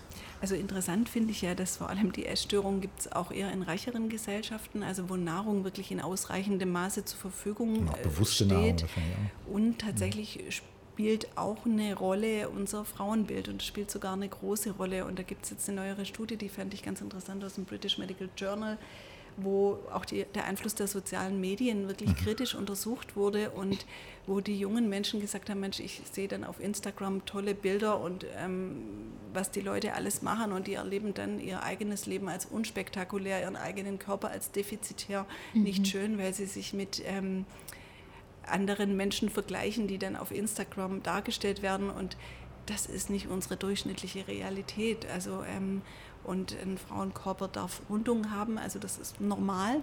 Aber wenn äh, natürlich was anderes äh, dargestellt wird, das macht was mit den Frauen. Wir haben eine unterschiedliche Vulnerabilität für psychische Erkrankungen. Was heißt das, vulnerabel? Ähm, Verletzlichkeit. Mhm, und es gibt Menschen, die sind, ich sage immer Gore-Tex, in denen prallt alles ab. Die sind ein Stück weit bewundernswert, also ähm, vielleicht nicht ganz so empathisch, aber ähm, die sind nicht so verletzbar. Mhm. Und dann gibt es Leute, denen reichen wirklich Kleinigkeiten, also was vielleicht gar nicht böse gemeint ist. Da sagt jemand, ach, du bist aber moppelig. Mhm. Absolutes No-Go. Also sie sollten nie sowas zu jemand sagen, weil auch wenn das vielleicht niedlich ausgedrückt ist, es gibt junge Mädchen, die haben das in ihrem Kopf drin und das kann wirklich dazu führen, dass jemand ähm, aufhört zu essen. Und es mhm. ist so, wenn sie einmal gefastet haben, je länger man nicht isst, umso weniger ist der Hunger da. Also es ist schwerer zu fasten, wenn sie kurzzeitig nichts essen wollen, mhm. als wenn sie einmal mehrere Tage nichts gegessen haben. Und die Gefahr ist groß und dann gibt es eine positive Verstärkung häufig. Das heißt, wenn sie jetzt in der Regel ist es auch interessant, häufiger bei Frauen als bei Männern, wenn eine junge Frau Gewicht verliert, dann wird oft gesagt, boah, du siehst aber toll aus. Mhm. Es wird also positiv es wird verstärkt so. Mhm. Genau, positiv ja. Äh, zurückgemeldet mhm. und dann ist es natürlich, oh, ich kriege ein Kompliment, ich kriege ja. positive Aufmerksamkeit und da ist, es ist ein ganz einfacher verhaltenstherapeutischer Mechanismus und die wenigsten sagen, oh, das sieht aber toll aus, dass du zwei Kilo zugenommen hast. Aber ich denke, wir müssen auch davon weg, diese Bewertung überhaupt mhm. des Körpers, wie hat eine perfekte Frau auszusehen, also dieses Modell. Also die sozialen Medien natürlich genau, die arbeiten genau gegenteilig. Ne? Ja. Also die, die sind halt heutzutage nicht mehr wegzudenken. Ne? Also, die schieben wie, das Körperbild ja genau. auch ins, ins Zentrum. Aber ja. Laura, darf ich dich mal fragen, weil du ja in der Generation ja. durchaus bist. Ich wollte noch gleich fragen, wie alt denn Ihre oder jung Ihre Patientinnen da sind. Aber erstmal, äh, wie, wie, nimmst du das für dich wahr, Laura? Also ich meine, du bist ja mittendrin. Ähm. Äh, genau, also zum, ich bin echt froh, dass ich äh, mit den sozialen Medien schon auch ja, nicht wirklich aufgewachsen bin. Also so richtig mit Instagram oder so hatte ich, glaube ich, schon erst mit 18, 19. Aber ich glaube, gerade so in diesen 15, 16, 17er Jahren, da ist es, glaube ich, schon, ja, also man kann eben nicht mehr so diese Realität und die Fiktion, das kann man nicht mehr so ganz unterscheiden. Also man weiß zwar schon unbewusst, also irgendwie ja, klar, die benutzen Filter und sowas, ne? Es ist nicht wirklich, äh, sie sehen nicht wirklich so aus. Aber trotzdem denkt man, ach ja, aber vielleicht ja doch nicht so. Ne? Also man mhm. vergisst das immer wieder irgendwie. Und wenn man sich natürlich jeden Tag damit täglich äh, mehrere Stunden beschäftigt, ja, merkt man das schon, dass man sich äh, kritischer sieht, als vielleicht andere einen natürlich dann sehen. Also ja, und man sich selber ja auch inszeniert, oder? Also ich meine. Total. Also man, man macht immer vorteilhafte Bilder, äh, stellt man in die sozialen Medien. Ne? Also man versucht immer möglichst schön, schlank, äh, sportlich auszusehen und jetzt nicht äh, mit einer Tüte Chips irgendwie im Schlafanzug auf, vom Fernseher. Also das machen dann vielleicht eher so die prominenteren Leute schon wieder, ne, die sich dann, äh, aber die, machen, können, die sich das leisten können, aber die dann am nächsten Tag auch wieder hier in Bikini-Foto äh, vom Strand irgendwie posten. Also das ist immer so, ja, vielleicht manchmal auch so eine gewisse Masche, denke ich, dass man so auch sich in diesen mhm. verletzlicheren Seiten zeigt, aber nur damit man eben auch diese Authentizität bewahrt. Aber ja, also ich stelle das auch immer wieder fest. Das ist äh, auch jetzt in meinem Alter immer noch unter Freunden immer ein Thema. Äh, Abnehmen, Sport, äh, ja, also dass man sich im eigenen Körper halt äh, nicht immer wohlfühlt und das natürlich auch durch die Gesellschaft äh, bestärkt wird irgendwie. Und also ich habe, wie gesagt, ich habe noch nie gehört, dass jemand, wenn jemand zugenommen hat, dass man sagt, boah, du bist aber jetzt steht dir die drei Kilo mehr, ne? Also das sagt man, das Mach ist nicht, nee, das macht man nicht. Also ja. Also ich glaube, das ist ganz wichtig, weil das sich wohlfühlen im Körper ist sowas existenziell mhm. Wichtiges für uns, dass wir uns mit unserem Körper wohlfühlen. Und ich bin auch der festen Überzeugung, dass viel die Genetik auch eine Rolle spielt. Manche Leute, die können viel essen, die haben mhm.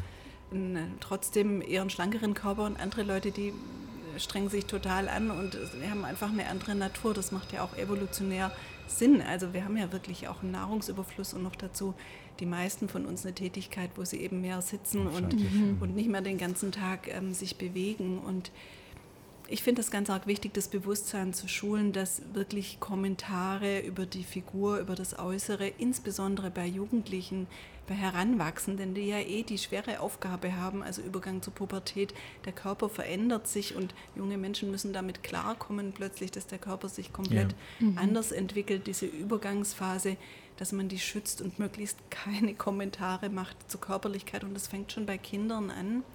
Und da ist es ganz arg wichtig, dass sowohl Männer als auch Frauen ihr Bild hinterfragen, weil das ist manchmal natürlich auch so, wenn ähm, der Vater oder die Mutter ein Schlankheitsideal haben, wie soll sich ein junges Mädchen mhm. daraus entwickeln? Ja, klar, ja.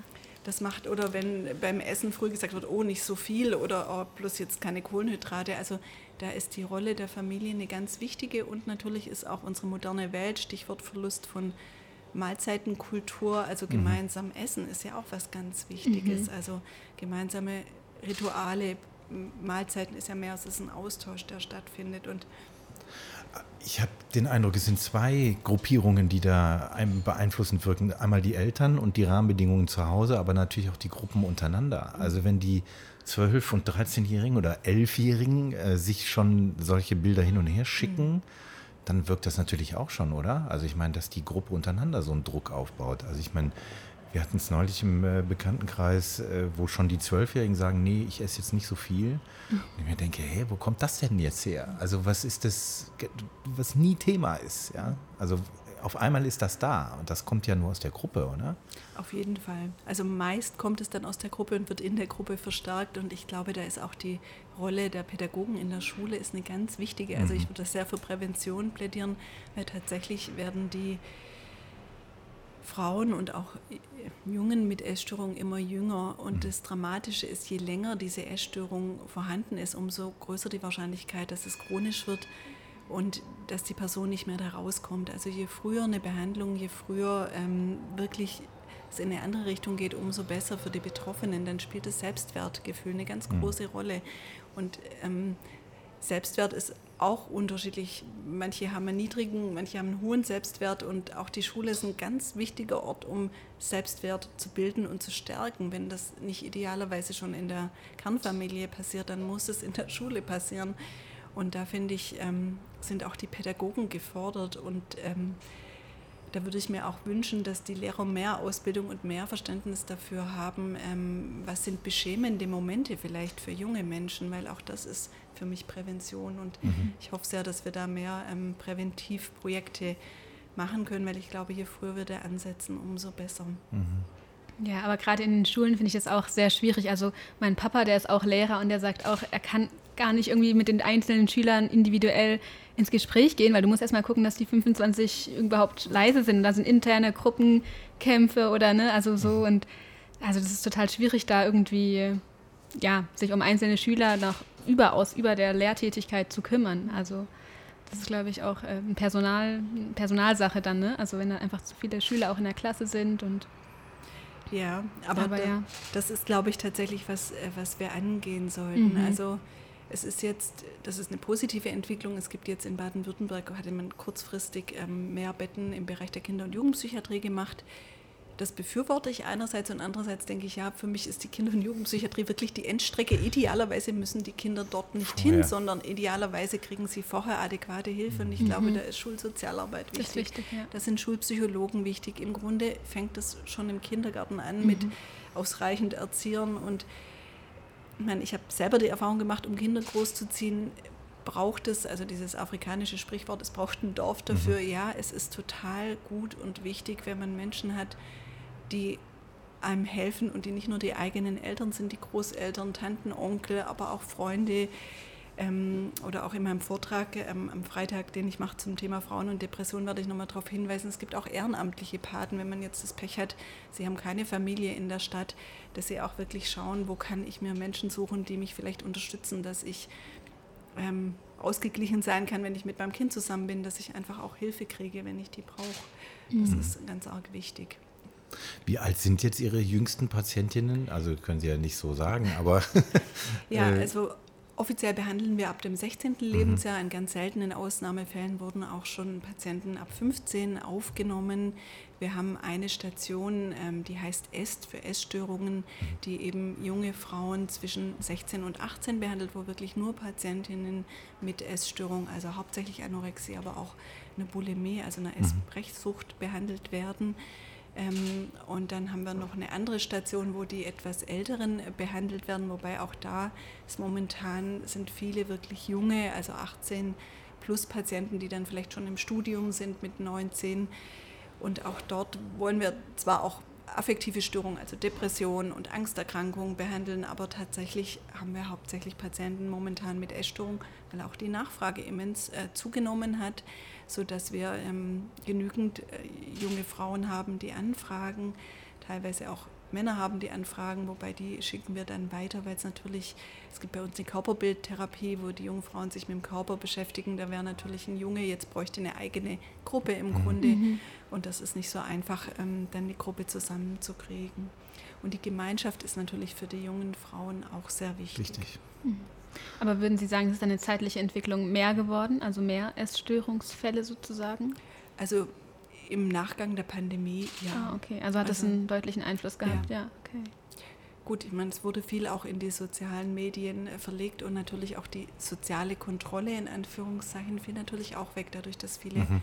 zu Hause mhm. waren. Ja, ja, ja. Also das ist so dieses Essen in Gemeinschaft. Da fällt es natürlich auch eher auf, wenn die Menschen zusammen sind und ähm, wenn man dazu eine Neigung hat, dass sich psychisch irgendwas komisch entwickelt, dann muss es ja auch erstmal jemand auffallen, um mhm. gegenzusteuern. Mhm. Wenn ich nur alleine zu Hause sitze, ja. dann ist das natürlich nicht, ja klar. Genau. Oh, krass. Ja, Und, also. ähm, aber äh, das interessiert mich natürlich, wie, wie kann man das dann behandeln? Also was kann man tun? Weil so wie Sie es beschreiben, ist es ja, hat es ja sehr viel mit Selbstwahrnehmung, der Eigenwahrnehmung zu tun. Also wie empfinde ich mich, meinen Körper, was muss ich tun, um so schlank zu sein, wie die Gesellschaft das offenbar erwartet, fälschlicherweise. Was kann man da tun? Also wie führt man jemanden dann wieder, oder das, wenn ich es jetzt höre, sind es ja junge Frauen, wie führt man die jungen Frauen wieder auf diesen Weg, äh, da an sich selbst zu glauben, zu sagen, wenn ich esse, ist das gut? Also erstmal ist es tatsächlich eine schwierige Zeit, weil die meisten kommen erstmal fremdmotiviert.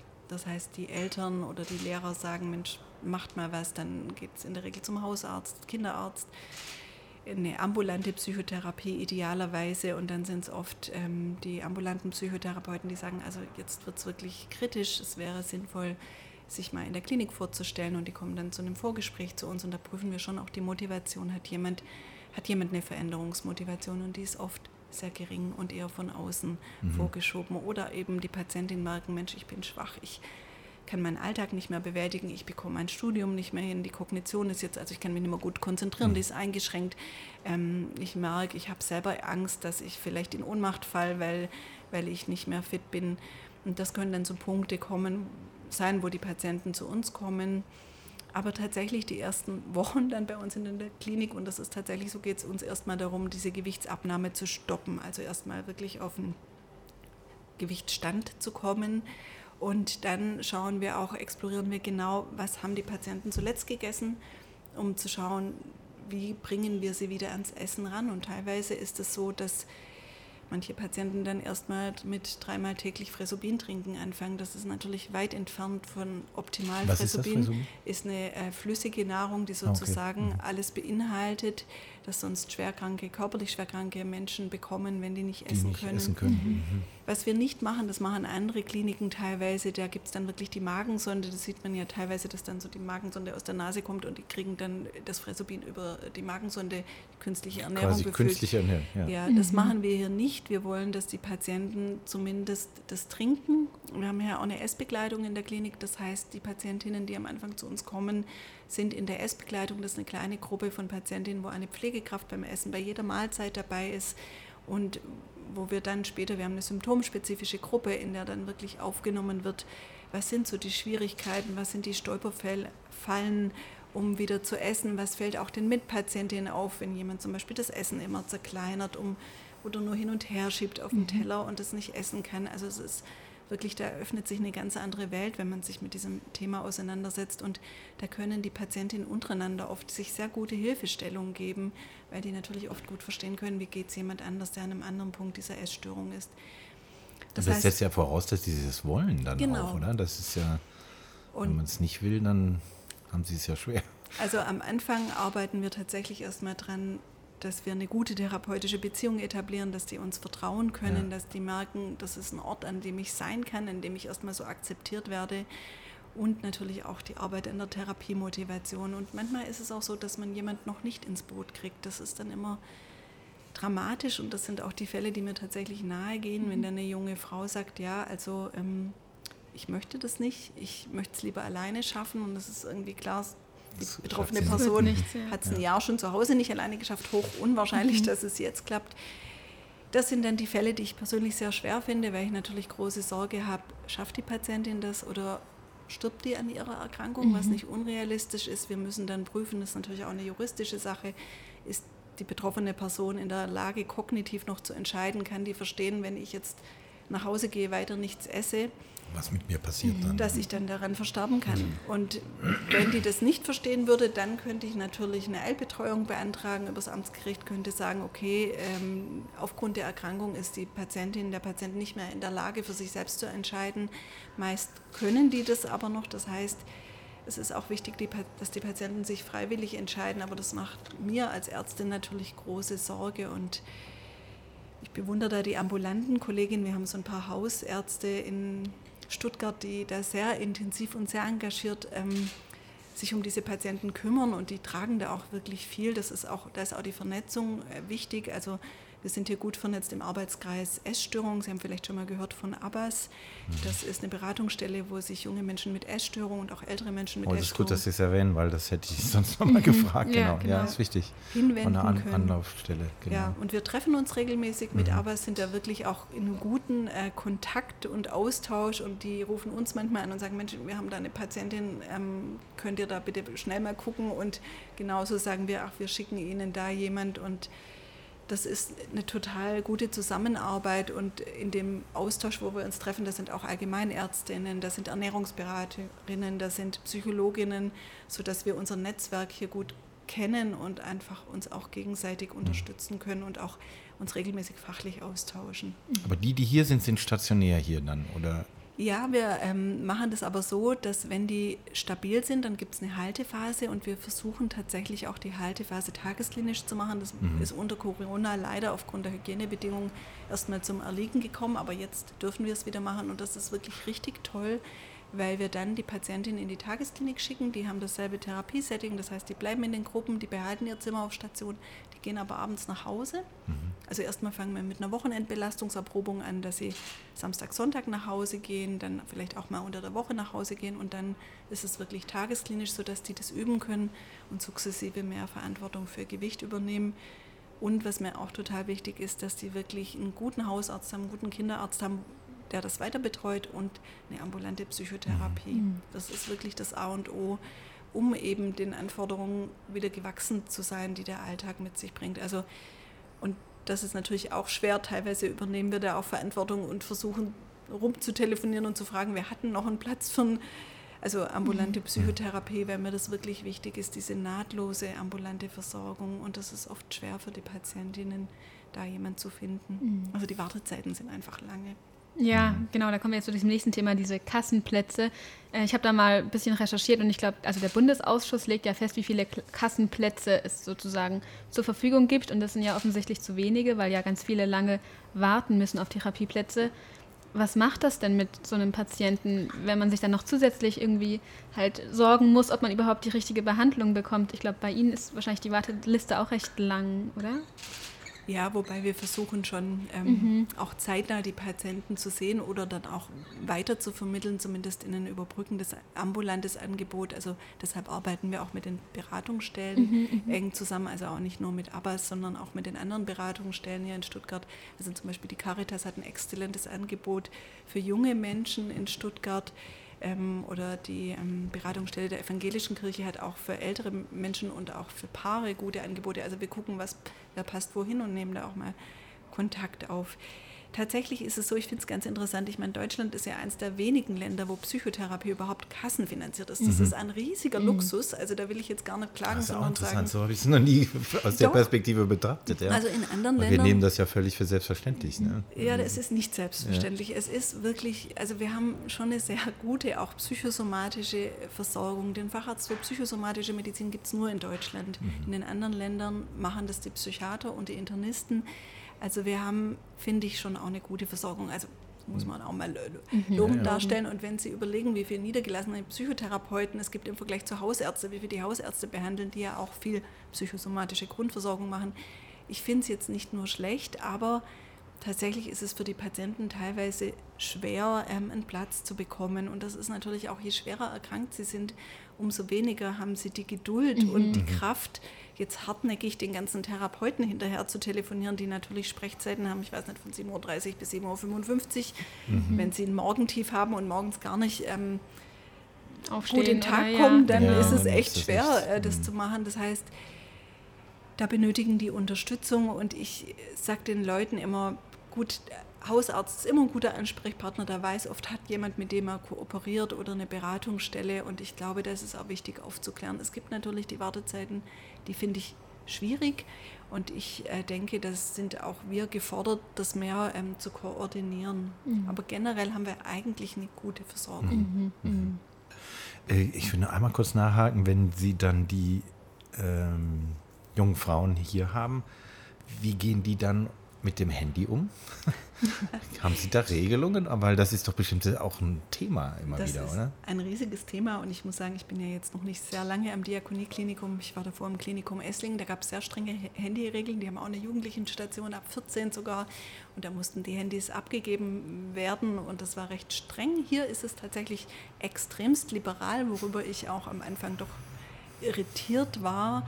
Und äh, habe mir aber dann auch sagen lassen, dass das auch viel mit Corona zu tun hatte, dadurch, dass die Besuche einfach so eingeschränkt waren. Dann ist der Draht nach draußen. Mhm. Genau, der Draht mhm. nach draußen und der ist ja auch sehr wichtig Klar. in die Familie. Was natürlich total wichtig ist, ist das Recht am eigenen Bild zu wahren, in die Therapie das Handy nicht mitzunehmen, keine Bilder auf Instagram äh, zu stellen von der ähm, Therapiestation, von den Mitpatienten. Also das ist uns sehr wichtig.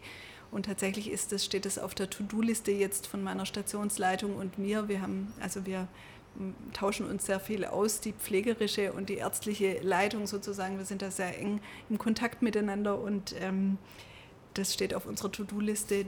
Gerade diese Woche wollen wir die Hausordnung nochmal durchsprechen und mhm. schauen, wo müssen wir jetzt, wo äh, Corona vorbei ist und die Patienten auch wieder raus dürfen und in der Realität Menschen einfacher treffen können, ähm, wo müssen wir da wieder mehr Beschränkungen mhm. und äh, mehr Achtsamkeit im mhm. Umgang mhm. mit sozialen Medien einführen. Ich denke, Kinder heutzutage müssen den Umgang damit lernen. Es führt kein Weg dran vorbei. Das ist ja Segen und Fluch zugleich. Ähm, aber wir haben die Aufgabe, Hilfestellung zu geben. Ja, eben.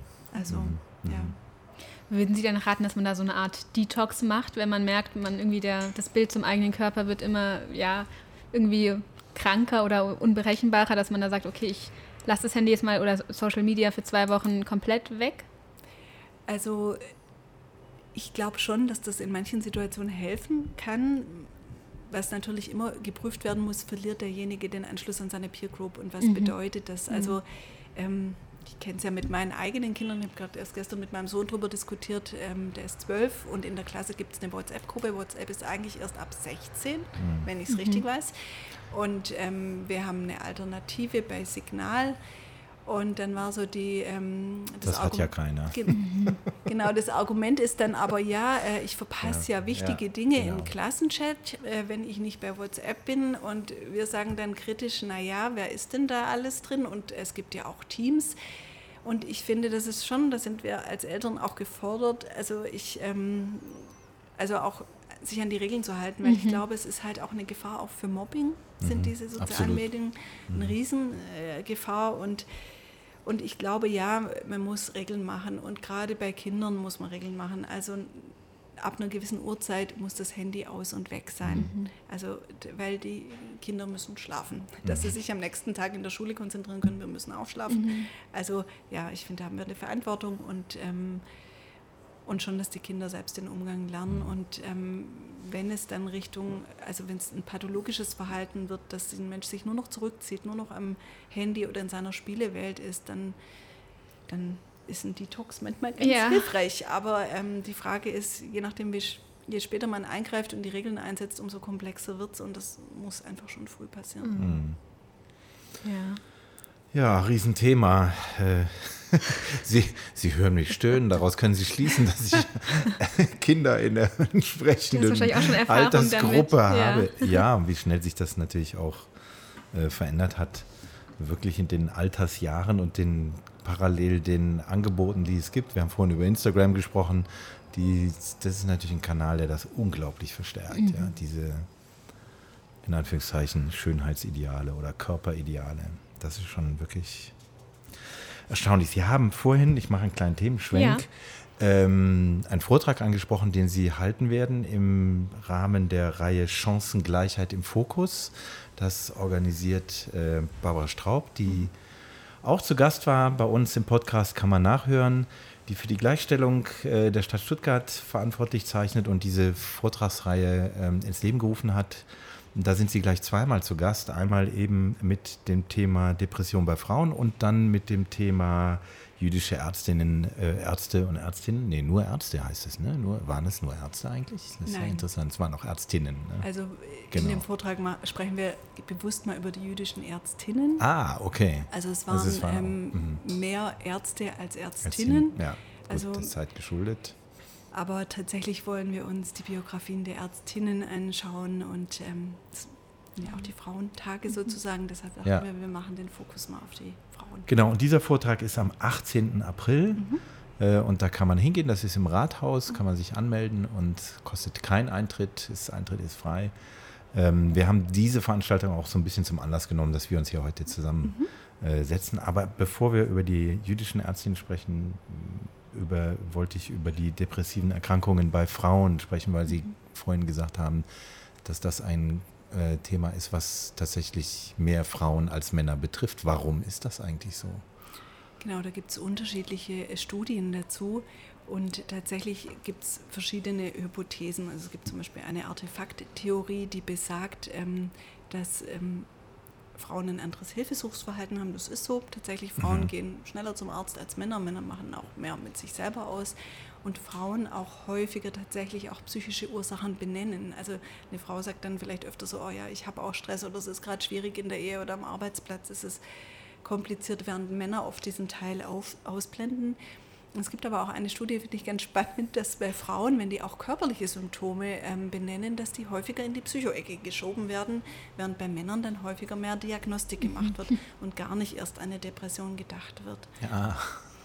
Also das kommt auch noch dazu. Tricky. Das wäre die Artefakttheorie, aber ja. es gibt auch, auch die Tatsache, dass wir teilweise unterschiedliche Annahmen haben, wie sich Frauen und Männer auch, also Stichwort Rollenbild, äh, zu verhalten haben. Die Frauen sind dann häufiger eben eher ähm, introvertiert, ähm, ziehen sich zurück, weinen leichter, ähm, sind vielleicht auch altruistischer, also kümmern sich mehr um andere und, und so wird ähm, das ganz anders bewertet, während bei Männern die Symptome einer Depression oft ganz anders aussehen. Die werden oft aggressiver, mhm. trinken vielleicht Alkohol, sind schneller reizbar. Also die haben eine ganz andere Ausgestaltung der Depression und da kommen wir natürlich an die Rollenbilder dran. Ein Mann was bedeutet maskulin sein? Der muss Ja. stark sein, der darf aggressiv sein. Mhm. Ja, eine Frau, die aggressiv ist, die wird schon mal per se irgendwie als schwierig betrachtet. Also das hat auch ganz viel äh, damit zu tun. Natürlich haben wir auch in andere, also sind wir anderen hormonellen Schwankungen ähm, unterworfen. Also das fängt mit dem Zyklus an, den wir haben. Also es gibt bei vielen Frauen eine prämenstruelle Verstimmung, die aber natürlich nicht mit einer Depression gleichzusetzen ist, weil um eine Depression zu haben, brauchen sie also aus dem diagnostischen Kriterium mindestens eine gedrückte Stimmung über zwei Wochen. So lang ist das ja erfreulicherweise nicht, aber tatsächlich macht es trotzdem auch was mit der Stimmung. Und dann natürlich Stichwort Geburt und Schwangerschaft. Postpartale Depressionen ist ja wirklich ein häufiges Phänomen und auch diese Anpassungsschwierigkeit und die Veränderung dann eben, wenn man Mutter ist und plötzlich merkt, ich bin jetzt rund um die Uhr für dieses kleine hilflose Wesen verantwortlich, je nachdem, wie viel soziale Unterstützung sie haben, ist das ja auch eine Belastung und das sind schon wichtige Risikofaktoren, ab- aber auch die Verteilung sozusagen eben der Hausarbeit, der Erwerbsarbeit, das spielt eine ganz große Rolle. Und der größte Risikofaktor für Depressionen ist tatsächlich niedriger sozioökonomischer Status plus alleinerziehend zu sein. Also Alleinerziehende scoren ganz hoch in der Statistik. Die werde ich in meinem Vortrag auch zeigen. Interessant ist aber auch, die wenigen alleinerziehenden Männer, die es gibt in der Altersgruppe zwischen Mitte 30 und Mitte 40, haben auch ein extrem erhöhtes Risiko. Also das ist jetzt für Männer auch nicht anders als für Frauen. Es gibt nur weniger alleinerziehende Männer als alleinerziehende Frauen. Aber das macht total Sinn, weil Depressionen, also wenn jemand keinen gesellschaftlichen Support hat und ganz alleine damit ist, also es ist ja auch eine unglaubliche Verantwortung, dann ist das Risiko einfach größer. Und also ich sage immer, das größte Geschenk, was man Frauen machen könnte, wäre mit jedem Kind fünf Arbeitstage mehr Urlaub, weil tatsächlich, wenn sie Urlaub haben als Familien, als Eltern, dann werden sie den Urlaub nutzen, um das Liegengebliebene aufzuarbeiten, um vielleicht mal wieder die Schränke auszusortieren. Natürlich werden sie auch Urlaub machen, aber sie können nicht sagen, oh, jetzt erst mal eine Woche lang Sport machen, Fahrrad fahren, schwimmen und mich entspannen, sondern dann sind tatsächlich als berufstätige Familie sind die Kinder erstmal im Fokus und das ist wichtig und richtig so. Aber das heißt, Eltern müssen sich eben, um beides gut kombinieren zu können, auch mal mehr zurücknehmen oder müssen schauen, wo bekomme ich meine, meine Inseln, um mich zu erholen. Und das ist natürlich für einen kinderlosen Menschen deutlich einfacher, vielleicht sich selbst auch mal in Fokus zu stellen und sich um sich selbst zu kümmern. Und ich glaube, das ist sehr schwer, diesen Spagat hinzukriegen. Und das führt natürlich auch Ich glaube, das sind auch die sozialen Medien spielen eine wichtige Rolle, gerade wenn jetzt eine Mutter beispielsweise abends dann mal einfach mit Freundinnen irgendwie unterwegs ist und das vielleicht auch dann irgendwie zeigt, dann kriegt man schon auch gleich wieder Anfeindungen. Was kümmerst du dich nicht um deine Kinder? Wo sind denn deine Kinder? Lässt du die jetzt allein zu Hause oder so? Ne? Also das sind schon auch, äh, ja, man muss sich irgendwie immer ja, rechtfertigen, wenn man auch mal Zeit für sich äh, hat. Also. Und es geht sogar ein Stück weit weiter. Ich fand das auch spannend in der Studie. Da wurden nämlich auch Frauen mit über 40 befragt, die keine Kinder hatten. Und 45 Prozent der befragten Frauen, die haben das wiederum als ähm, Manko empfunden, dass viele sagen, Mensch, die, die Welt schätzt mich als egoistisch ein, weil ich habe keine äh, Kinder. Also auch das kann einen Druck auf eine Frau machen. Egal, ob sie sich jetzt für oder gegen Kinder entscheiden, beides wird irgendwie bewertet. Also da Ja. ist auch so eine Erwartung da. Und wir haben einen Punkt noch gar nicht angesprochen, Gewalterfahrung. Frauen erleben wirklich häufiger Gewalt. Übergriffe, sexualisierte Gewalt, emotionale Gewalt. Und das spielt eine ganz große Rolle auch bei der Depressionsentstehung. Also eine Frau, die über, also es gibt häufig auch sexuellen Missbrauch in der Kindheit, eine Frau, die lange Missbrauch erlebt hat, die das vielleicht irgendwie kompensiert und dann im Erwachsenenalter aber dekompensiert, weil alte Themen hochkommen. Und dann kann es in eine Depression führen. Und ähm, eine Studie, die besagt, dass mehr, also na, mehr als um die 50 Prozent ungefähr der Insassen in psychiatrischen und psychosomatischen Kliniken haben Gewalterfahrungen in der Kindheit und Jugend. Und das sind sexualisierte Gewalt, aber auch körperliche Gewalt. Emotionale Gewalt ist auch ein wichtiges Thema. Also auch das müssen wir uns klar machen und Frauen sind einfach häufiger Opfer von Gewalt, sind häufiger in prekären Beschäftigungsverhältnissen, haben häufiger biografische Brüche. Frauen, die wieder einsteigen nach der Familienzeit, fangen in der Regel mit einem niedrigeren Gehalt an.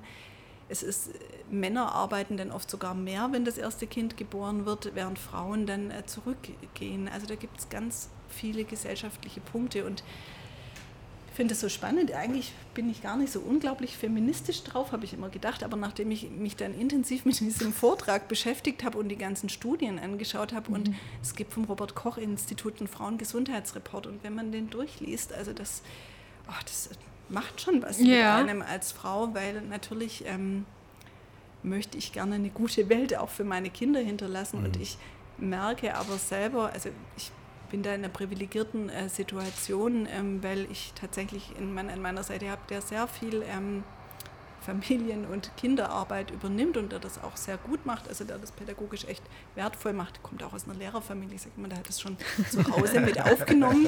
Und ähm, ja. das macht es für mich sehr viel leichter und ich merke auch, das macht auch was mit meinen Söhnen. Ich hatte einmal eine nette Situation mit meinem Sohn, wir waren in einer Eltern-Kind-Initiative und meistens hat mein Mann die Kinder abgeholt, weil ich einfach in der Klinik war. Ich hatte damals schon die Oberarztstelle und ich habe es natürlich nicht pünktlich geschafft, aus der Klinik zu gehen. Und äh, dann gab es seltene Tage, wo er eben nicht konnte und ich dann die Jungs abgeholt habe. Und mein äh, Sohn Samuel meinte dann irgendwann so, ähm, Mama, irgendwie komisch, überall ist verkehrte Welt. Und ich habe ihn dann gefragt, was meinst du denn damit? Und dann sagte er, ja, ist ja ganz klar, guck mal, überall holen die Mütter die Kinder ab. Das ist doch komisch, oder? Und für ihn war ganz war klar ganz in klar. seinem Weltbild, ja. klar, das hat der Papa, der Papa macht ja. das. Und mich hat es sehr berührt, dieses Beispiel, weil dann dachte ich, klar, er hat das jetzt so erlebt, weil ja. das in unserer individuellen ähm, Situation so ist. Und auch das kostet einen Preis. Also ich weiß noch, mhm. als ich wieder als wir uns für diesen Tausch entschieden haben, ich habe bei meiner ersten Oberarztstelle, die wollte ich zuerst nicht annehmen. Also ich fand das super inhaltlich, war ganz begeistert, sowohl von dem Chefarzt als auch von der Klinik. Aber ich bin heimgekommen, ich habe gesagt, oh, das war echt super, hat mich mein Mann gefragt und er meinte dann, ja und, nimmst du die Stelle an? Und habe ich gesagt, nee, nehme ich nicht an. Und er, ja, warum nicht? Ich gesagt, naja, also der Professor möchte nur, dass ich in Vollzeit arbeite. Und ich gesagt, wie soll das gehen? Und ich jetzt in Vollzeit mhm. mit drei Kindern und überhaupt. Und ähm, letztlich war es dann mein Mann, der gesagt hat, okay, hör zu, ich übernehme jetzt mehr Verantwortung zu Hause und ich möchte gern, dass du die Stelle machst, weil das ist mhm. genau die Stelle, die mhm. du gerne haben möchtest und die passt zu dir. Und, und so ist es dann passiert. Aber ich will nicht verheimlichen, dass ich auch ganz schön gemerkt habe, was das auch mit mir macht, diese Veränderung. Also wenn dann die Kinder plötzlich nachts weinen, mhm. dann rufen sie nach dem Papa und nicht mehr nach der Mama, wenn ich diejenige bin, die mehr arbeitet. Das heißt, ich musste auch was aufgeben und man muss sich schon überlegen, bin ich bereit, diesen Preis dafür zu bezahlen? Und oft sind es die Männer auch, die den Preis dafür bezahlen, indem sie eben weniger mitkriegen von ihren Kindern. Und also ich glaube fest daran, dass das gemeinschaftliche Teilen der Erwerbsarbeit und der Kindererziehung, dass das ein ganz großer Gewinn ist. Jetzt kamen wir ja da von der, hin. genau. ja, ich führe das wieder zurück. genau, oder versuche es, weil ähm, für mich eine Frage sich da angeknüpft hat. Wenn Sie dann mit Frauen zu tun haben, die, ähm, die depressiv sind äh, und da arbeiten Sie ja mit diesen Frauen. Das ist ja auch wunderbar und das hilft im Idealfall alles, aber Sie sehen ja gleichzeitig, dass es oft die sozialen Rahmenbedingungen sind, mhm. die zu dieser Depression geführt haben. An denen können Sie ja eigentlich nichts ändern. Ähm, wie gehen Sie damit um? Also Sie haben vorhin die Faktoren genannt. Ich fand das interessant, dass äh, die sozioökonomischen Rahmenbedingungen, also arm und alleinerziehend, das sind eigentlich die, die äh, ungünstigen Rahmenbedingungen, um in eine Depression zu gelangen. Ähm, wie gehen Sie damit um?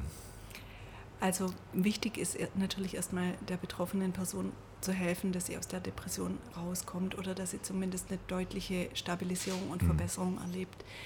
Dann finde ich es sehr wichtig, darauf hinzuweisen, also eine Psychoedukation zu machen, wie entsteht die Erkrankung, was sind die unterschiedlichen Entstehungsprozesse und was kann ich auch für mich tun, um da möglichst wieder rauszukommen mhm. und welche Hilfsmöglichkeiten gibt es. Und da gibt es natürlich auch in unserer Stadtgesellschaft Optionen, dass man Hilfe eben annimmt. Also Stichwort Patenschaften. Gibt es vielleicht Menschen, also wenn jemand wirklich alleine ist, wo man Unterstützung holen kann. Auch das Jugendamt ist ja nicht so ähm, manche haben so eine furchtbare Vorstellung vom Jugendamt, das ist ja gar nicht so. Also die helfen ja. Das ist auch eine Hilfeeinrichtung, das genau. muss man mal klar. Also das ist nicht das böse Jugendamt, das irgendwie den Eltern die Kinder wegnimmt genau. oder so, das hat man immer so vor Augen.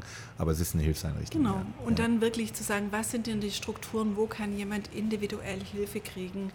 Und aufzuzeigen, welche Möglichkeiten, welche Chancen gibt es auch. Es gibt ja auch wirklich Optionen für Wohngruppen zum mhm. Beispiel. Wo kann man Entlastung schaffen? Und ich glaube, da ist es wirklich ganz arg wichtig, eigentlich die soziale Arbeit und das zu vernetzen und zu schauen, wie können Frauen dann wieder gestärkt darin werden, ihren eigenen Weg zu gehen und Unterstützung zu bekommen. Und darin sehe ich unsere Aufgabe schon mhm. auch. Ich wünsche mir, dass das perspektivisch noch besser verzahnt wird, also auch mit dem ähm, draußen sozusagen.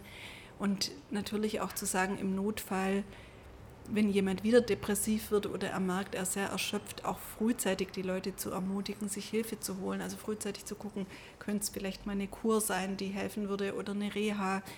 Oder planen wir eine Intervallbehandlung, weil klar ist, das ist für die betroffene Person sehr schwer, den Rückweg in die Arbeit zu finden, mhm. sodass wir sagen, okay, Sie können auch noch mal wiederkommen und dann kommen Sie vielleicht einfach kürzer. Dann machen wir eine kurze Intervallbehandlung zur Stabilisierung. Und was ganz Profanes ist, wenn jemand merkt, dass er wirklich erschöpft ist und nicht mehr kann und die Situation zu heftig wird, dann auch jemand zu ermutigen, zu sagen, ja, dann gehen Sie zu Ihrem Hausarzt und lassen sich mal für eine Woche krank schreiben. Wenn Sie dadurch verhindern, dass Sie komplett dekompensieren, dann ist das wirklich wichtig. Und auch die Leute ermutigen, dieses Schamgefühl mhm. vor der Hilfe abzulegen, dass es okay ist, Hilfe anzunehmen. Und ich glaube, das ist was ganz Wichtiges. Also das macht ja nur noch mal deutlich, dass Sie dann in einem, in einem Netzwerk sozusagen agieren und versuchen, die Patientinnen äh, und Patienten in diesem Netzwerk auch äh, zu verankern. Ich finde das ganz schön, weil es den Blick tatsächlich, wie jetzt auf das Jugendamt, auf Hilfeeinrichtungen äh, mal so ein bisschen richtet. Und man sieht, da ist man nicht so ganz alleine. Sie haben in Ihrem Bekannten- und Freundeskreis jemanden, der auch in einer Hilfseinrichtung arbeitet und das ist ihr Best Buddy. Sprich Stuttgart, Best Buddy. Wir sind gerade an der Hochschule der Medien hier in Stuttgart und die ist wie ausgestorben, weil gerade Semesterferien sind. Aber umso besser für unser Best Buddy Interview. Vor mir sitzt nämlich Verena Klehm. Sie ist Psychologin am Klinikum Stuttgart und macht gerade die Weiterbildung zur psychologischen Psychotherapeutin. Hallo Verena, schön, dass du hier bist. Vielen Dank für die Einladung. Du und Susanne, wann habt ihr euch denn kennengelernt und wie? Ähm, das war im November 2018. Ich musste nochmal nachschauen. Ähm, genau, also vor fünf Jahren. Und äh, wir haben zusammen in der Kinder- und Jugendpsychiatrie in Böblingen gearbeitet. Sie war meine Oberärztin und ich war als Psychologin angestellt. Das heißt, Susanne war deine Chefin. Wie ist sie denn so oder wie war sie so als Chefin? Sie war nicht direkt meine Vorgesetzte, sie war auf einer anderen Station. Ähm, wir hatten eigentlich immer dann miteinander zu tun, wenn meine direkte Oberärztin nicht da war und sie sozusagen vertreten hat. Ähm, aber doch, also sie war auch meine Chefin. Interessanterweise hat sich so nicht angefühlt. Ja, also sie hat so was sehr Nahbares und ich würde sie eigentlich als Kollegin bezeichnen und so war sie hat sich auch immer angefühlt. Also war sie eine strenge Chefin oder war sie eher war das ein kollegiales Miteinander, so wie ich es gerade schon rausgehört habe? Es war super kollegial. Sie hat ähm, Dienste gemacht. Sie hat ähm, Überstunden gemacht. Sie war immer mit mir eigentlich da, war, war die erste, die kam, oder vielleicht nicht die erste, aber war immer eine der ersten, die kam und ist super lang geblieben und ähm, hat Vertretungen gemacht ja, so Dinge, die vielleicht nicht jede Oberärztin immer machen würde, wo es dann doch auch einfach in Kliniken eine starke Hierarchie gibt, ja, und wo man dann irgendwann sagt, na gut, ihr müsst euch untereinander vertreten. Das galt für Susanne nicht. Ja, sie hat einfach immer auch unter der Assistentschaft mitvertreten. Was ist denn jetzt so der Unterschied zwischen einer Oberärztin und einer Psychologin? Also was hat sie denn für andere Aufgaben gehabt? Äh, na, also zuerst mal hat sie Medizin studiert, ich habe Psychologie studiert und ähm, dann gibt es einfach die Stationsärztin und wenn du den Facharzt gemacht hast, in ihrem Fall dann äh, den Facharzt für psychosomatische Medizin und Psychotherapie, dann ähm, kannst du eine Oberarztstelle bekommen, musst aber auch nicht. Und sie war dann Oberärztin damals in Böblingen, weil dann dazwischen noch leitende Oberärztin und ist jetzt mittlerweile Chefin, also sozusagen die Hierarchie stetig mhm. hochgeklettert. Äh, wie lange habt ihr denn zusammengearbeitet? Mm, von November bis, äh, ich glaube, Mai oder Juni. Also so sechs, sieben Monate. Und hat sich daraus dann auch eine freundschaftliche Beziehung entwickelt? Absolut, ja, genau. Also wir sind mittlerweile befreundet, wir arbeiten nicht mehr zusammen. Ähm, wir haben uns dann immer wieder in Stuttgart getroffen, einfach weil es gut harmoniert hat. Und äh, sie war auch auf meiner Hochzeit eingeladen. Ähm, wir treffen uns oft. Das ist einfach richtig schön. Und ich glaube, das ist bei ihr auch einfach möglich, weil sie eben so nahbar ist und weil es ja nicht das Gefühl gibt, dass es da jetzt irgendwie so eine künstliche Trennung gibt zwischen der Vorgesetzten und der Arbeitskollegin, sondern eher so diese Hands-on-Mentalität. Und wenn man zusammen auf einer Station arbeitet, packen einfach alle mit an, egal was der Titel ist. Und das ist eher außergewöhnlich jetzt, ähm, wie du gerade beschrieben hast, dass es schon immer häufig diese Hierarchien gibt und bei Susanne ist das eben nicht so. Also ist das außergewöhnlich? Äh, vielleicht nicht ganz außergewöhnlich, aber ich würde sagen, so der Usus ist eher, dass es ähm, stärkere Hierarchien gibt in anderen Häusern, also wo ich bisher so war.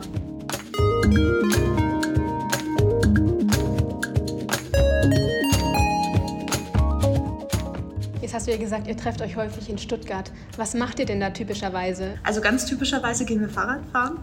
Das ist ihr großes Hobby und äh, sie macht es wirklich wie niemand anderes. Kennt sie die ganzen Wege in Stuttgart. Das ist ja teilweise echt so ein ähm, gefährliches Unterfangen, weil es wenig Fahrradwege gibt. Und sie kennt einfach alle Schleichwege. Und wir machen Fahrradtouren, wir gehen in den Wald, äh, spazieren, jetzt auch einfach gerade mit äh, Kinderwagen eben von meiner Seite. Und genau, was machen wir noch? Wir gehen Abendessen. Mm, wir treffen uns in ihrer Mittagspause.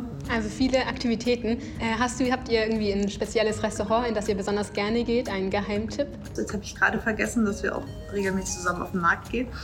Also ich würde sagen, wir probieren eher verschiedene Sachen aus und der Grundtenor ist immer, es ist frisch und es ist gesund und es ist vegetarisch. Also jeden Samstag auch auf den Markt? Äh, nee, nee, als sie ähm, äh, unter der Woche, als sie zum Beispiel Urlaub hatte oder so. Mhm. Ne? Also jetzt arbeitet sie natürlich voll.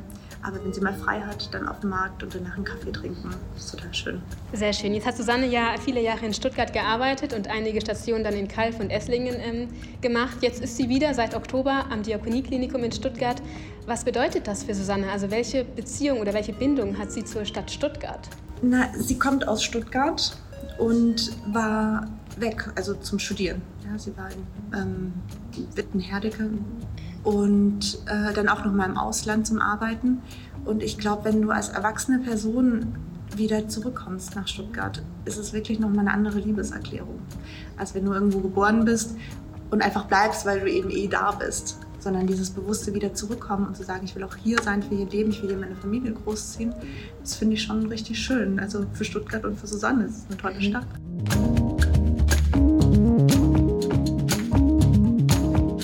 Jetzt arbeitet ihr ja beide in der Psychotherapie und ähm, ja, ähm, unterliegt natürlich auch der Schweigepflicht, aber kommt es trotzdem manchmal vor, dass ihr euch berufliche Ratschläge gebt oder lasst ihr da die Arbeit komplett raus bei euren Treffen? Hm, ich würde sagen, wir lassen sie größtenteils raus. Ähm, hin und wieder gibt es schon mal irgendwie so Nachfragen. Also ich schätze auch einfach ihre fachliche Expertise. Ja, also wenn ich zum Beispiel, ähm, klar, Schweigepflicht bedeutet, dass wir einfach keine Namen nennen oder einfach nicht so genau eine äh, Beschreibung der Person ähm, vornehmen. Aber wenn ich ihr unterm Strich erzähle, was gerade ähm, das Thema ist, dann sagt sie schon, oh, hast du mal irgendwie an den Konflikt gedacht? Hast du mal differenzialdiagnostisch irgendwas überprüft? Ähm, da können wir uns schon auch unterstützen und ich sie, glaube ich, auch und dann auch. Es ist ja auch einfach so, dass ich als Psychologin nochmal andere Sachen studiert habe als sie. Ne? Also zum Beispiel gerade, ähm, was zum Beispiel Diagnostik angeht, also Testungen. Da konnte ich jetzt, also ich erinnere mich jetzt an eine Situation, wo ich ihr mal gesagt habe, äh, wie du einen Test genau auswertest. Diagnostik, was bedeutet das genau? Also viele Zuhörer wissen das wahrscheinlich, wahrscheinlich nicht. Mm, du kannst mit einem Test, also mit einem Testverfahren, ähm, standardisiert zum Beispiel eine Depression diagnostizieren, indem du einen Fragebogen hast und du kannst ähm, ankreuzen, ja, trifft bei mir zu, trifft bei mir nicht zu und du brauchst einfach gewisse Kriterien, um eine Diagnose zu stellen. Ja, also du ähm, zum Beispiel bei einer Depression ähm, hast du die Antriebslosigkeit, das Grübeln, das Gedankenkreisen, das Verharren in der ähm, Vergangenheit, äh, die Schlaflosigkeit, Appetitstörung. Ähm, und du kannst es einfach erfassen. Natürlich kann das Susanne und die meisten ähm, von meinen Kolleginnen einfach im Gespräch. Aber du kannst auch parallel so einen Test laufen lassen. Und es geht einfach mit vielen, auch mit Persönlichkeitsstörungen, mit anderen psychischen Erkrankungen. Und die musst du bestimmt ähm, auswerten, auf bestimmte Weise. Und das ist zum Beispiel was, was klassischerweise Psychologen in Kliniken machen. Einfach weil das bei denen Teil vom Studium ist und bei Medizinern nicht. Dafür machen Mediziner ganz andere Sachen. Wenn du jetzt Susanne beschreiben müsstest, was ist die so für ein Typ? Ähm, loyal. Ihr ist Gleichberechtigung total wichtig. Und sie hat immer ein offenes Ohr, jongliert tausend Bälle gleichzeitig. Ich frage mich auch wirklich manchmal, wie viele Stunden ihr Tag hat. Sie ähm, schafft so viel unter einen Hut zu bekommen. Ist auch wirklich ein Vorbild für mich. Also gerade Karriere und Familie zu leben. Ja, nicht nur irgendwie unter, unter den Hut zu bekommen, sondern zu vereinbaren. Auf eine gute Art und Weise, dass beides sich gut anfühlt. Das schafft sie. Und ähm, so, ein, so ein Typ ist sie. Und es macht richtig Spaß. Also ich kann mir da wirklich eine große Scheibe abschneiden und vielleicht irgendwie so eine kleine Anekdote, was sie alles schafft. Sie hat neben einer 100%-Stelle mir ins, ähm, auf die Wöchnerinnenstation ins Krankenhaus frisches Essen gebracht. Ja, weil das Krankenhausessen ja immer dann so ist, wie es ist. Meistens nicht so sonderlich nahrhaft und lecker. Und äh, da wusste sie, nee, da muss jetzt was Gescheites her. Und dann hat sie einfach nach einem kompletten Arbeitstag abends noch einen Salat geschnippelt und Obst und ähm, was waren das noch? Äh, Falafelbällchen mit einer Tahinsoße. Also wirklich verrückt. Und ähm, bringt es dann abends ins Krankenhaus oder ins Wochenbett. Und so eine Person ist sie, die sowas schafft. Also Wöchnerinnenstation ist, als du dein Baby bekommen hast. Und genau, ja, sorry, genau. Ja, das klingt wirklich nach einer Powerfrau. Du hast gesagt, äh, sie, sie achtet sehr auf Gleichberechtigung. Woran zeigt sich das?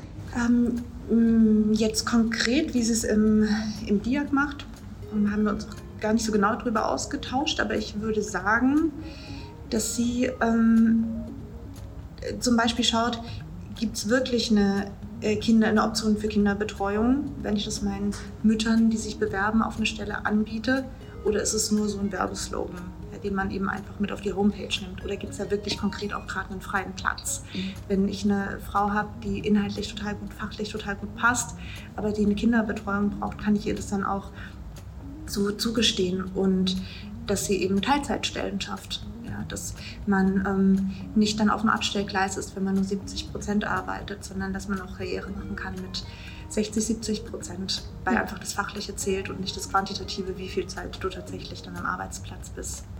Also ich höre raus, gerade dieses äh, Familie und Beruf unter einen Hut kriegen, das ist ja schon ein wichtiges Anliegen, oder?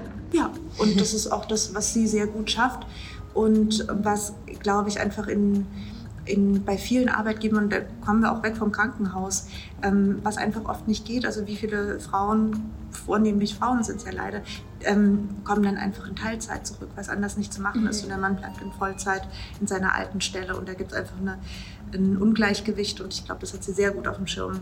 Ergänze folgenden Satz. Stuttgart braucht Susanne Ruhes, weil? Weil sie mit... Ähm, der Leitung der Psychosomatik im DIAG einen wesentlichen Einfluss hat auf die psychische Gesundheit der Stuttgarter, indem sie da ein gutes, ein gutes Klinikum führt mit ähm, ähm, ausgeglichenen, äh, zufriedenen Angestellten, die einen guten Job machen können, eine gute Psychotherapie machen können und die sich gut um Stuttgarter kümmern oder um das Einzugsgebiet, wer auch immer kommt, und dass es denen schnellstmöglich besser geht. Wenn du Susanne in drei Worten beschreiben müsstest, welche wären das? Lebensfroh, ehrlich und integer. Frau Ruhes, wie fühlen Sie sich? berührt. Ähm, ja, wirklich total berührt. Mhm.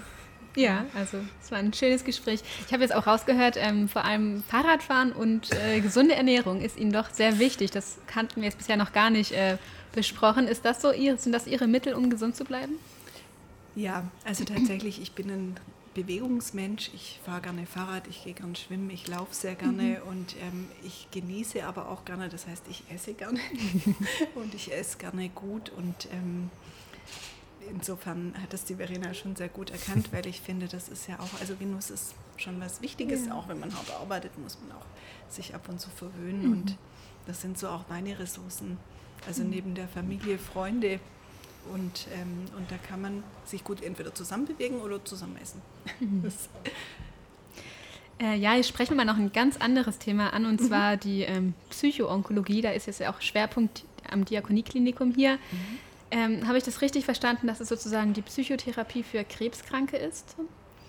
Ja, wobei Psychotherapie ist vielleicht ein bisschen weit gegriffen, weil ähm, wenn jemand eine Krebserkrankung hat, braucht er nicht per se eine Psychotherapie, mhm. sondern das ist erstmal ein heftiges Live-Event. Mhm. Also wenn jemand mit einer lebensbedrohlichen Erkrankung erstmal konfrontiert wird, dann ist natürlich das eigene Leben erstmal auf der Goldwaage und das macht was mit der Psyche. Das ist erstmal eine Belastungsreaktion, die völlig normal und gesund ist, die, glaube ich, jeder von uns hätte, sonst müsste man sich fast Gedanken machen, wenn das einen gar nicht berührt.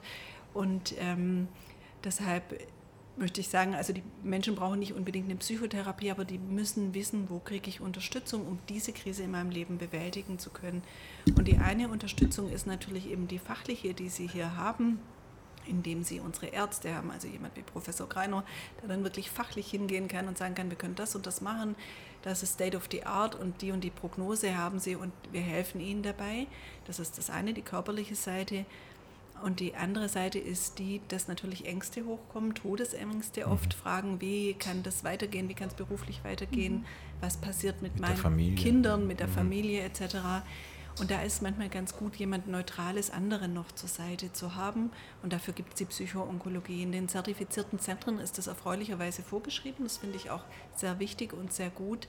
Und wir haben den Anspruch darauf, dass jeder, der das braucht, auch wirklich da Unterstützung erhält. Und das ist ganz niederschwellig sodass, also wir haben einen Flyer, es gibt ein Screening-Verfahren, wo man schauen kann, das ist das Distress-Thermometer, wie stark ist jemand belastet. Und wenn jemand stark belastet ist, dass wir dann auch wirklich gezielt Hilfe anbieten können. Wir arbeiten auch eng zum Beispiel mit der Krebsberatungsstelle hier in Stuttgart zusammen, weil manchmal ist es so, dass Menschen, die eine Krebsdiagnose haben, erstmal sich die komplette Behandlung durchstehen, die Psyche sozusagen ein bisschen verdrängen und dann passiert es teilweise, dass die Betroffenen wieder körperlich gesund sind, aber die Psyche dann hinterher schwappt und plötzlich geht es ihnen dann im Nachhinein schlecht. Mhm. Also auch da verändert sich der Körper plötzlich. Manche Funktionen, die vorher selbstverständlich waren, die funktionieren nicht mehr so. Auch Sexualität verändert sich mit einer Krebserkrankung. Das ist jetzt auch ein Thema, über das nicht jeder sich sofort traut, primär zu sprechen. Das ist auch wieder schambehaftet. Und da ist es hilfreich zu wissen, es gibt Profis, die kennen sich damit aus, die haben damit mhm. Erfahrung und ich bin jetzt nicht psychisch krank, nur weil ich in eine Krise gerate. Das ist mir ganz arg wichtig, weil mhm. tatsächlich, glaube ich, gibt es äh, gewisse Dinge, über die man in, fast in eine Krise geraten muss, weil es eine Krise ist. Ja. Ganz einfach. Mhm. Und da haben wir ähm, einen großen Bereich, wo wir, ähm, das ist einmal die Frau Engel, die ist von Haus aus Psychiaterin und Psychoonkologin, macht das schon viele Jahre hier im Haus und macht das auch mit großem Herzblut. Also es ist ein riesiges Geschenk. Mit ihr arbeite ich auch sehr gerne zusammen, weil sie einfach so engagiert ist und sich toll einbringt. Und dazu gehören aber auch noch drei ganz wunderbare ähm, Psychologinnen. Eine ist die Frau Professor Traub, die Sie aus anderem Rahmen kennen. Und wir haben einen guten Austausch miteinander und das ist wirklich ähm, eine tolle Arbeit. Also ich selbst habe das zuerst in der Schillerhöhe kennengelernt als Assistenzärztin noch, wo ich auch dann die psychoonkologische Weiterbildung gemacht habe. Die Deutsche Krebsgesellschaft bietet eine ausführliche spezielle mhm. Weiterbildung für Psychotherapeuten an, aber auch für Pflegende, die Interesse haben oder auch für Sozialarbeiter. Und ähm, ja, wir versuchen das möglichst vielen Patienten anzubieten und aber auch zu schauen, wo können die dann nach der Krebserkrankung hingehen. Finde ich total spannend, weil man das ja so auf dem Schirm nicht unbedingt hat. Meistens, wenn man das erfährt, dass man entweder selber Krebs hat oder im Umfeld man mitbekommt, dass jemand Krebs hat, dann macht man sich keine Gedanken oder man, so rum, man macht sich Gedanken, ist die Klinik gut, äh, haben die Erfahrung mit dieser Krebserkrankung, äh, wo geht der am besten hin oder diejenige, man macht sich eigentlich nie Gedanken darum, wie geht es demjenigen psychisch, was macht das mit einem, ähm, was, welche Gedanken gehen dann plötzlich durch den Kopf. Insofern finde ich das total interessant, was Sie erzählen, weil das nochmal eine Dimension mehr ist, diese Krankheit dann ganzheitlich zu sehen. Also nicht nur von der, ist das jetzt eine gut funktionierende Chemotherapie, ich äh, spitze das jetzt mal zu. Mhm. Gibt es das eigentlich auch bei anderen Krankheiten? Ja, also es gibt zum Beispiel den Bereich der Psychokardiologie. Man weiß auch, mhm. wenn jemand einen Herzinfarkt hat, und ähm, danach eine depressive Episode entwickelt, mhm. Dass sozusagen die Gesamtüberlebensdauer geringer ist, wenn der nicht auch psychotherapeutisch behandelt wird oder psychiatrisch ah. behandelt mhm. wird. Weil natürlich ähm, Depression bringt Antriebslosigkeit mit sich, dann macht man vielleicht weniger Sport, achtet weniger auf die gesunde Ernährung. Also das sind wichtige Faktoren. Also Das heißt, auch in anderen Bereichen ist die Unterstützung sehr wichtig und äh, Krankheiten sind Krisen im Leben und Krisen, ich meine, jeder von uns durchlebt Krisen ganz Mhm. unterschiedlicher Art und Weise. Die Frage ist immer nicht, also das Hinfallen passiert ganz leicht. Wichtig ist, dass man wieder aufsteht und dafür brauchen Menschen manchmal Hilfe und Unterstützung und, und das ist ein ganz wichtiger Bereich. Also in der Onkologie ist es sicher am stärksten vertreten, aber wie gesagt, Kardiologie ist ein Bereich und auch Also immer dann, wenn sozusagen ein Mensch plötzlich aus dem gewohnten Kontext sehr plötzlich rausgerissen wird. Ja. Ähm, ja. Ja, und auch die berufliche Leistungsfähigkeit klar. und damit auch die Teilhabe am Arbeitsleben gefährdet ist. Also auch nach einem Schlaganfall kann das äh, passieren zum Beispiel. Aber wie gehen Sie denn mit jemandem um, der jetzt äh, wirklich vielleicht schon todkrank gegebenenfalls ist, schlimmstenfalls? Ist das nicht une eine unheimliche Belastung auch für Sie dann? Also Sie sprechen jetzt zum Beispiel die pa das palliativmedizinische Setting an, also wenn jemand sozusagen nicht mehr heilbar behandelt wird, sondern wirklich auf einer palliativmedizinischen Ebene. Ähm, tatsächlich nein, das ist keine Belastung, das sind schwere Schicksale und trotzdem kann es in diesem Prozess auch ganz viel Hoffnungsfrohes und Schönes geben in der Begleitung und meine, wir alle verdrängen die, ein bisschen die Tatsache des eigenen Todes, aber jedes Leben ist endlich. Das ist eine Realität, ähm, die einfach da ist. Und ich finde, es, also wir können dem Leben nicht mehr Stunden geben, aber wir können gucken, dass wir die Stunden ideal nutzen und jemanden zu befähigen, zu schauen, was ist jetzt im Hier und Jetzt wichtig, ganz unabhängig davon, was morgen ist, übermorgen ist. Was sind meine Werte? Auch nochmal eine Rückorientierung auf die Werte. Was ist denn wirklich wichtig in meinem Leben? Was sollen meine Kinder mal von mir sagen? Was, was will ich hinterlassen? Das kann eine unglaubliche Chance voller Energie sein. Und ähm, also ich war in der Schillerhöhe, in der Klinik Schillerhöhe, lange in der Palliativstation tätig. Ich habe das sehr genossen, ich habe das sehr gern gemacht. Was war denn da so was Schönes, was Sie gerade erwähnt hatten? Haben Sie da so eine konkrete? Also die Begleitung wirklich von den Menschen in diesem Prozess, aber auch von den Angehörigen und teilweise auch nachher die Angehörigen weiter zu begleiten, wenn jemand verstorben ist und diese Trauer gemeinsam auszuhalten und, und gemeinsam aber auch die Erinnerung an den Mensch wachzuhalten. Ich finde, das ist was ganz Wertvolles und es gehört zum Leben dazu. Ja, ich glaube, Sie haben da auch dann eine andere Sicht wahrscheinlich aufs Leben, ne? als die meisten anderen, so, wenn man das immer täglich so vor Augen geführt bekommt. ja. Ja, also Und wenn ich das richtig raushöre, geht es tatsächlich in dieser Phase darum, äh, das zu gestalten oder diese Prozesse zu gestalten oder eine Plattform zu haben, in der man das gestalten kann, dass Ja. solche Momente überhaupt passieren, oder? Genau. Das zu gestalten und wirklich auch nochmal mit dem Betroffenen zu schauen, was ist wichtig für ihn und wie kann er das jetzt umsetzen. Ich meine, keiner von uns weiß, wie viel Lebenszeit er hat und wir wiegen uns alle in so einer Sicherheit. Es hilft uns natürlich auch, dass wir uns gut fühlen. Aber Tatsache ist, dass wir jeden Tag so genießen sollten, dürfen, müssen, ähm, als ob es unser letzter sein könnte. Und ähm, nur die Tatsache, dass wir das nicht wissen, wie es weitergeht, entbindet uns nicht davon, dass wir aus jedem Tag das Beste machen. Also Ja, das stimmt, das haben Sie schön gesagt. Das ist die Weisheit des heutigen Podcasts. Genau. Also, doch, ich finde wirklich. das ja, ist, ja, man nimmt äh, sich das ja immer so vor, ja, aber dann genau. verliert sich immer im Genau. Alltag. Ne? Also, Ja. äh, ja. im Krankenhaus vergessen Sie das ja, nicht. das Nee. glaube ich. Ja, aber vielleicht ist das genau der Grund, weshalb wir mit dem, oder ich jedenfalls persönlich mit diesem Thema Krankenhaus lieber ein bisschen auf Distanz, Distanz gehe, weil ich dann sozusagen gezwungen werde, mich damit auseinanderzusetzen und ich das eigentlich wie so viele Menschen lieber verdrängen. Dinge werden ja manchmal auch wertvoll, wenn man weiß, dass sie begrenzt sind. Und so ist es auch tatsächlich mit unserem Leben. Wir haben ein kostbares Leben, ist ein riesiges Geschenk, aber wir haben auch die Aufgabe und Verantwortung daraus, was zu machen. Mhm. Und nicht leichtfertig damit umzugehen. Schließt sich so ein bisschen, denke ich, der Kreis, auch gerade wenn in jungen Jahren Mädchen und Jungen, aber hauptsächlich eher Mädchen mit ihrem Körper so umgehen, dass sie ihn tatsächlich Schädigen, selbst ja. schädigen, ähm, dann ist es ja genau das. Also, dass man eben nicht verantwortlich damit umgeht, man Menschen helfen muss, das zu tun. Mhm. Jetzt mache ich noch einen Themenschwenk. Äh, genau. Die Zeit vergeht unglaublich schnell. Wahnsinnig, ja. gedacht. Das ist die Erfahrung, die ganz viele Gesprächsgäste in unserem Podcast machen. dass zwei Stunden am Anfang so lang erscheinen mhm. und dann hat man eine Liste von Themen und denkt, huch, was, das habe ich ja noch gar nicht angesprochen. Aber das müssen wir jetzt ansprechen, weil das ja der äh, Anlass dieses Podcasts mhm. auch ist. Und das ist Ihr Vortrag in dieser Reihe Chancengleichheit im Fokus über jüdische Ärztinnen, haben Sie jetzt gesagt. Aber Laura, da weißt du mehr, denn du hast tatsächlich äh, die Promotion gelesen. Nein, genau. nein, nicht ganz. Ja, von Frau Russ. Das finde ich ist hier knallharte Recherche in der Landesbibliothek. Finde ich gut.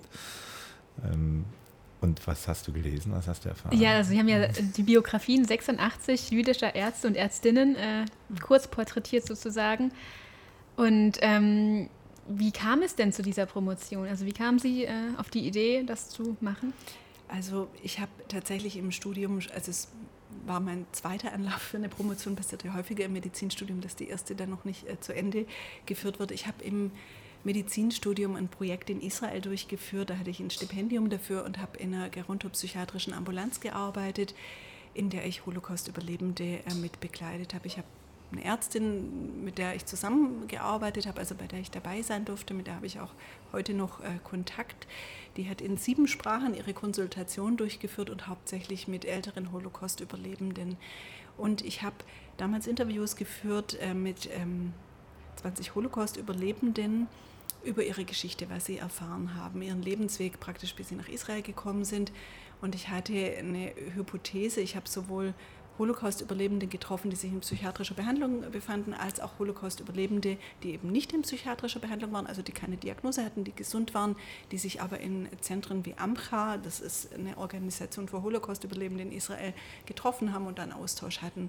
Bei beiden dieser Gruppen wurde ich nach Hause eingeladen, habe Interviews geführt, habe die alle auch transkribiert und später abgeschrieben, damals noch mit der Schreibmaschine. und ähm, ich hatte die Hypothese, die Kranken sind die, die in der psychiatrischen Klinik sind, die Gesunden sind die, die nie zum Arzt gehen. Das hat sich dann herausgestellt, das war total andersrum. Also ich habe ähm, die Interviews waren immer nett und freundlich, weil man saß in einem schönen Wohnzimmer und es gab Kaffee und Kuchen und die waren alle wirklich total freundlich zu mir. Und als ich dann in meinem Studentenwohnheim saß und diese Interviews transkribiert habe, dann habe ich erst so gemerkt, auch wie meine eigene Psyche funktioniert, weil diese wirklich schrecklichen, grausamen, kaum aushaltbaren mhm. Geschichten, die die Menschen erlebt haben, die habe ich irgendwie sofort weggepackt. Aber in dem Moment, also die wurden mir in dem Interview gar nicht so bewusst, in dem Moment, wo ich da saß und es dann gehört habe, meine eigene Stimme und es niedergetippt habe, da habe ich wirklich gemerkt, boah, wie grausam ist das. Und das war eine echte Grenzerfahrung auch für mich, weil ähm, teilweise wirklich, was die für schreckliche Szenen geschildert haben. Also wo kind, das haben sie geschildert tatsächlich? Ja, das haben die wirklich geschildert, was sie erlebt haben, wo ein Kind ermordet wurde, ein Baby, sonst was. Also wirklich furchtbar. Mhm. Und das dann niederzuschreiben, das konnte ich in dem Moment nicht verdrängen. Und da habe ich gemerkt, dass, als ich dann meine Interviews durchgelesen und ausgewertet habe, dass die Gruppe, die schon lange in psychiatrischer, psychotherapeutischer Behandlung war, die konnten das ganz anders erzählen und ein mhm. ganz anderes Narrativ wiedergeben, während die, die sich nie Hilfe geholt haben, da war das noch, also man war praktisch in der Traumatisierung drin. Mhm. Das war wirklich wie so ein Flashback, wo man mit durchgehen musste. Und ich habe das dann auch selber körperlich wirklich, also das, diese Anspannung, und ich muss dann manchmal, während ich das geschrieben habe, unterbrechen, weil das schon nochmal was ganz anderes ist.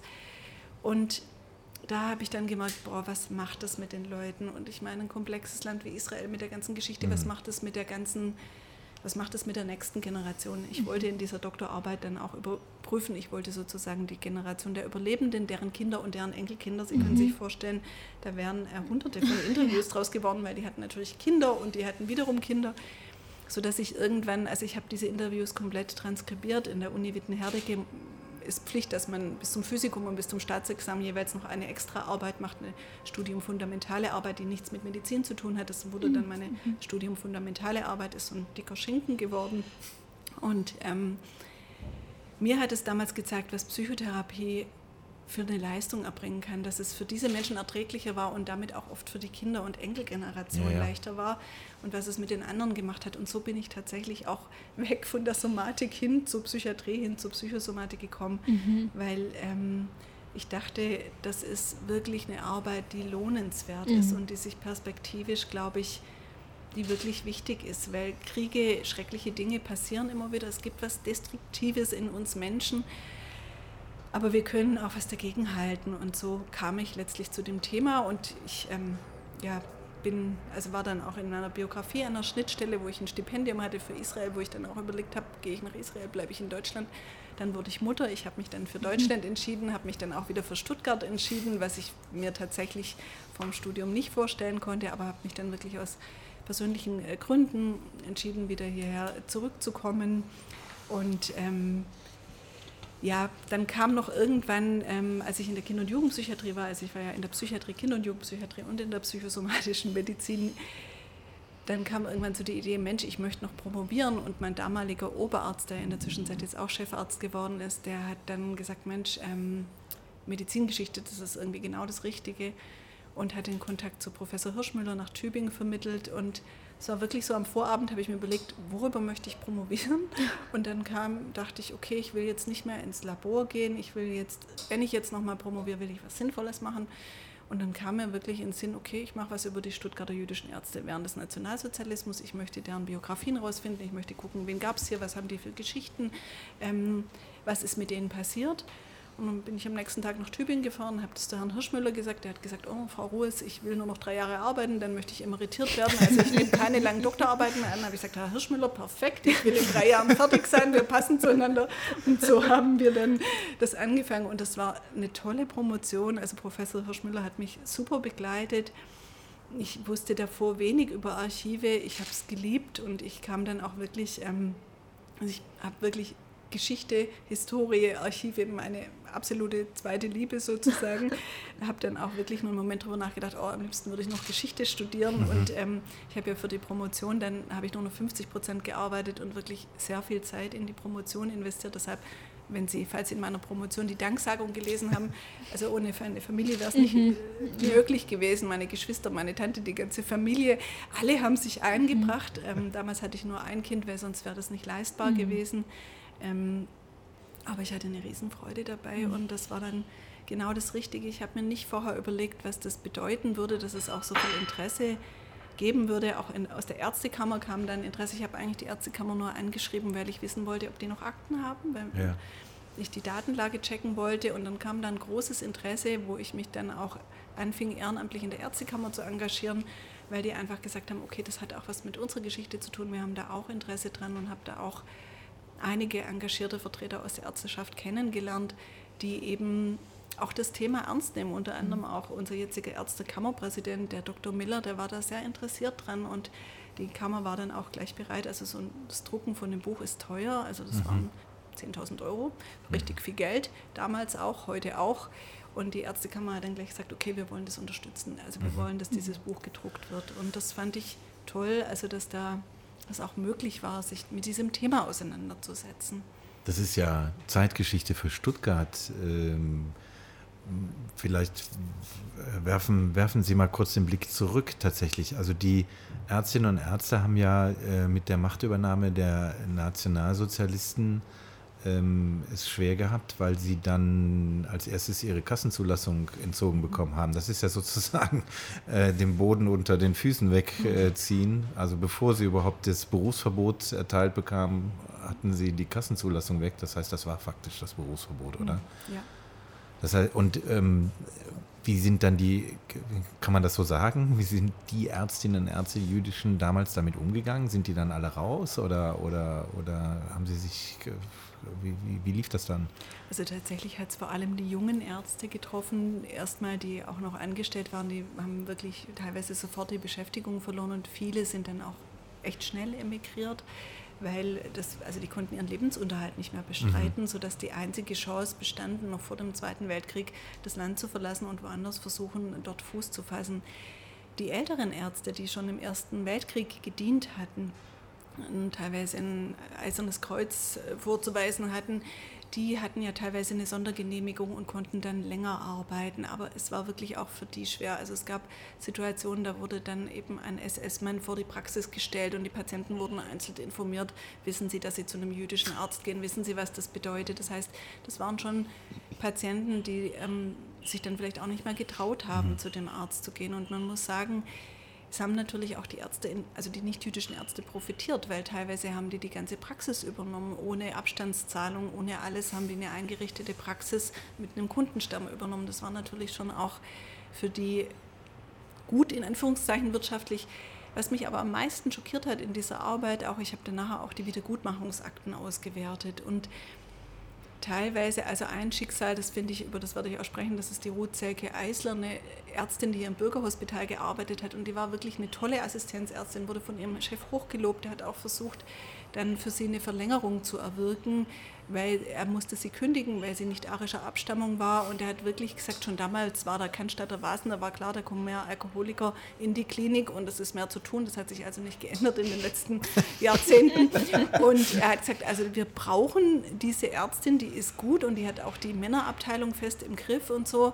Und der Herr Strölin, der damals in der Verantwortung war, der hat dann nur so wirklich scheibenweise verlängert und ähm, später, die Ruth Selke Eisler hat in Amerika wirklich eine tolle Karriere gemacht. Also das geflüchtet wurde, wirklich hat eine anerkannte Position bekommen und hat dann darauf geklagt, dass sie, wäre sie in Stuttgart geblieben, hundertprozentig Oberärztin geworden mhm. wäre.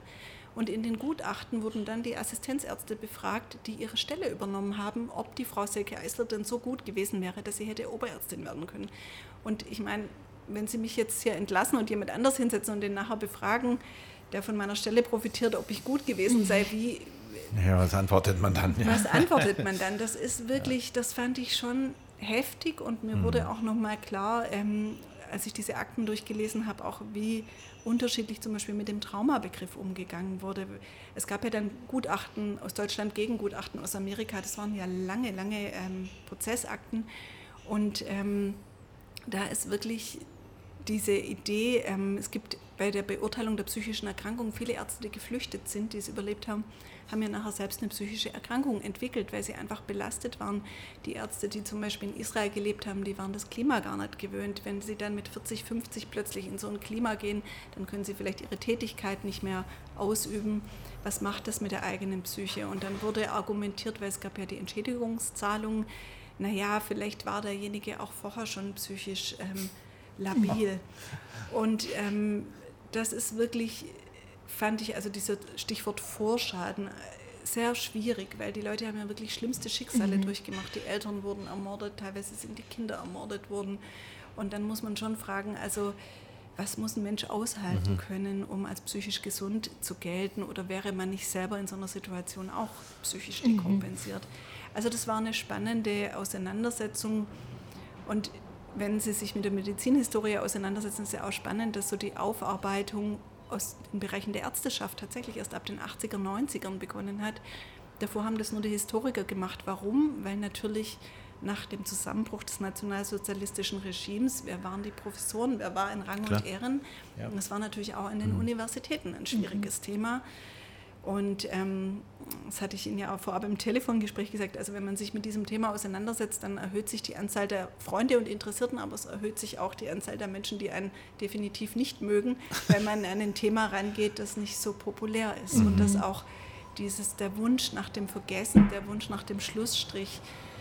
Und ich glaube, wir können diesen Wunsch einfach nicht ziehen, auch für uns selber nicht, weil auch uns haben diese, ähm, also auch unsere Bevölkerung hat diese Vergangenheit geprägt. Also das mhm. ähm, können wir zur Kindererziehung zurückkommen. Also da gibt es ja dieses eine Buch, Die deutsche Mutter und ihr erstes Kind, das im Nationalsozialismus veröffentlicht wird. Das ist aus meiner Sicht eine Anleitung, ähm, um die Kinder zu vernachlässigen. Aber das war total en vogue zwischen 1933 und 1945 in Deutschland. Das heißt, viele unserer Großmütter haben noch so ein Erziehungsverständnis mhm. gehabt, weil das einfach das Normale war. Und deshalb denke ich, es lohnt sich hinzuschauen. Mhm. Und da geht es auch um Verantwortung, wie gehen wir heute damit um. Ich meine, Krisen, Kriege gibt es direkt wieder vor unserer Haustür und ähm, wir haben eine Verantwortung.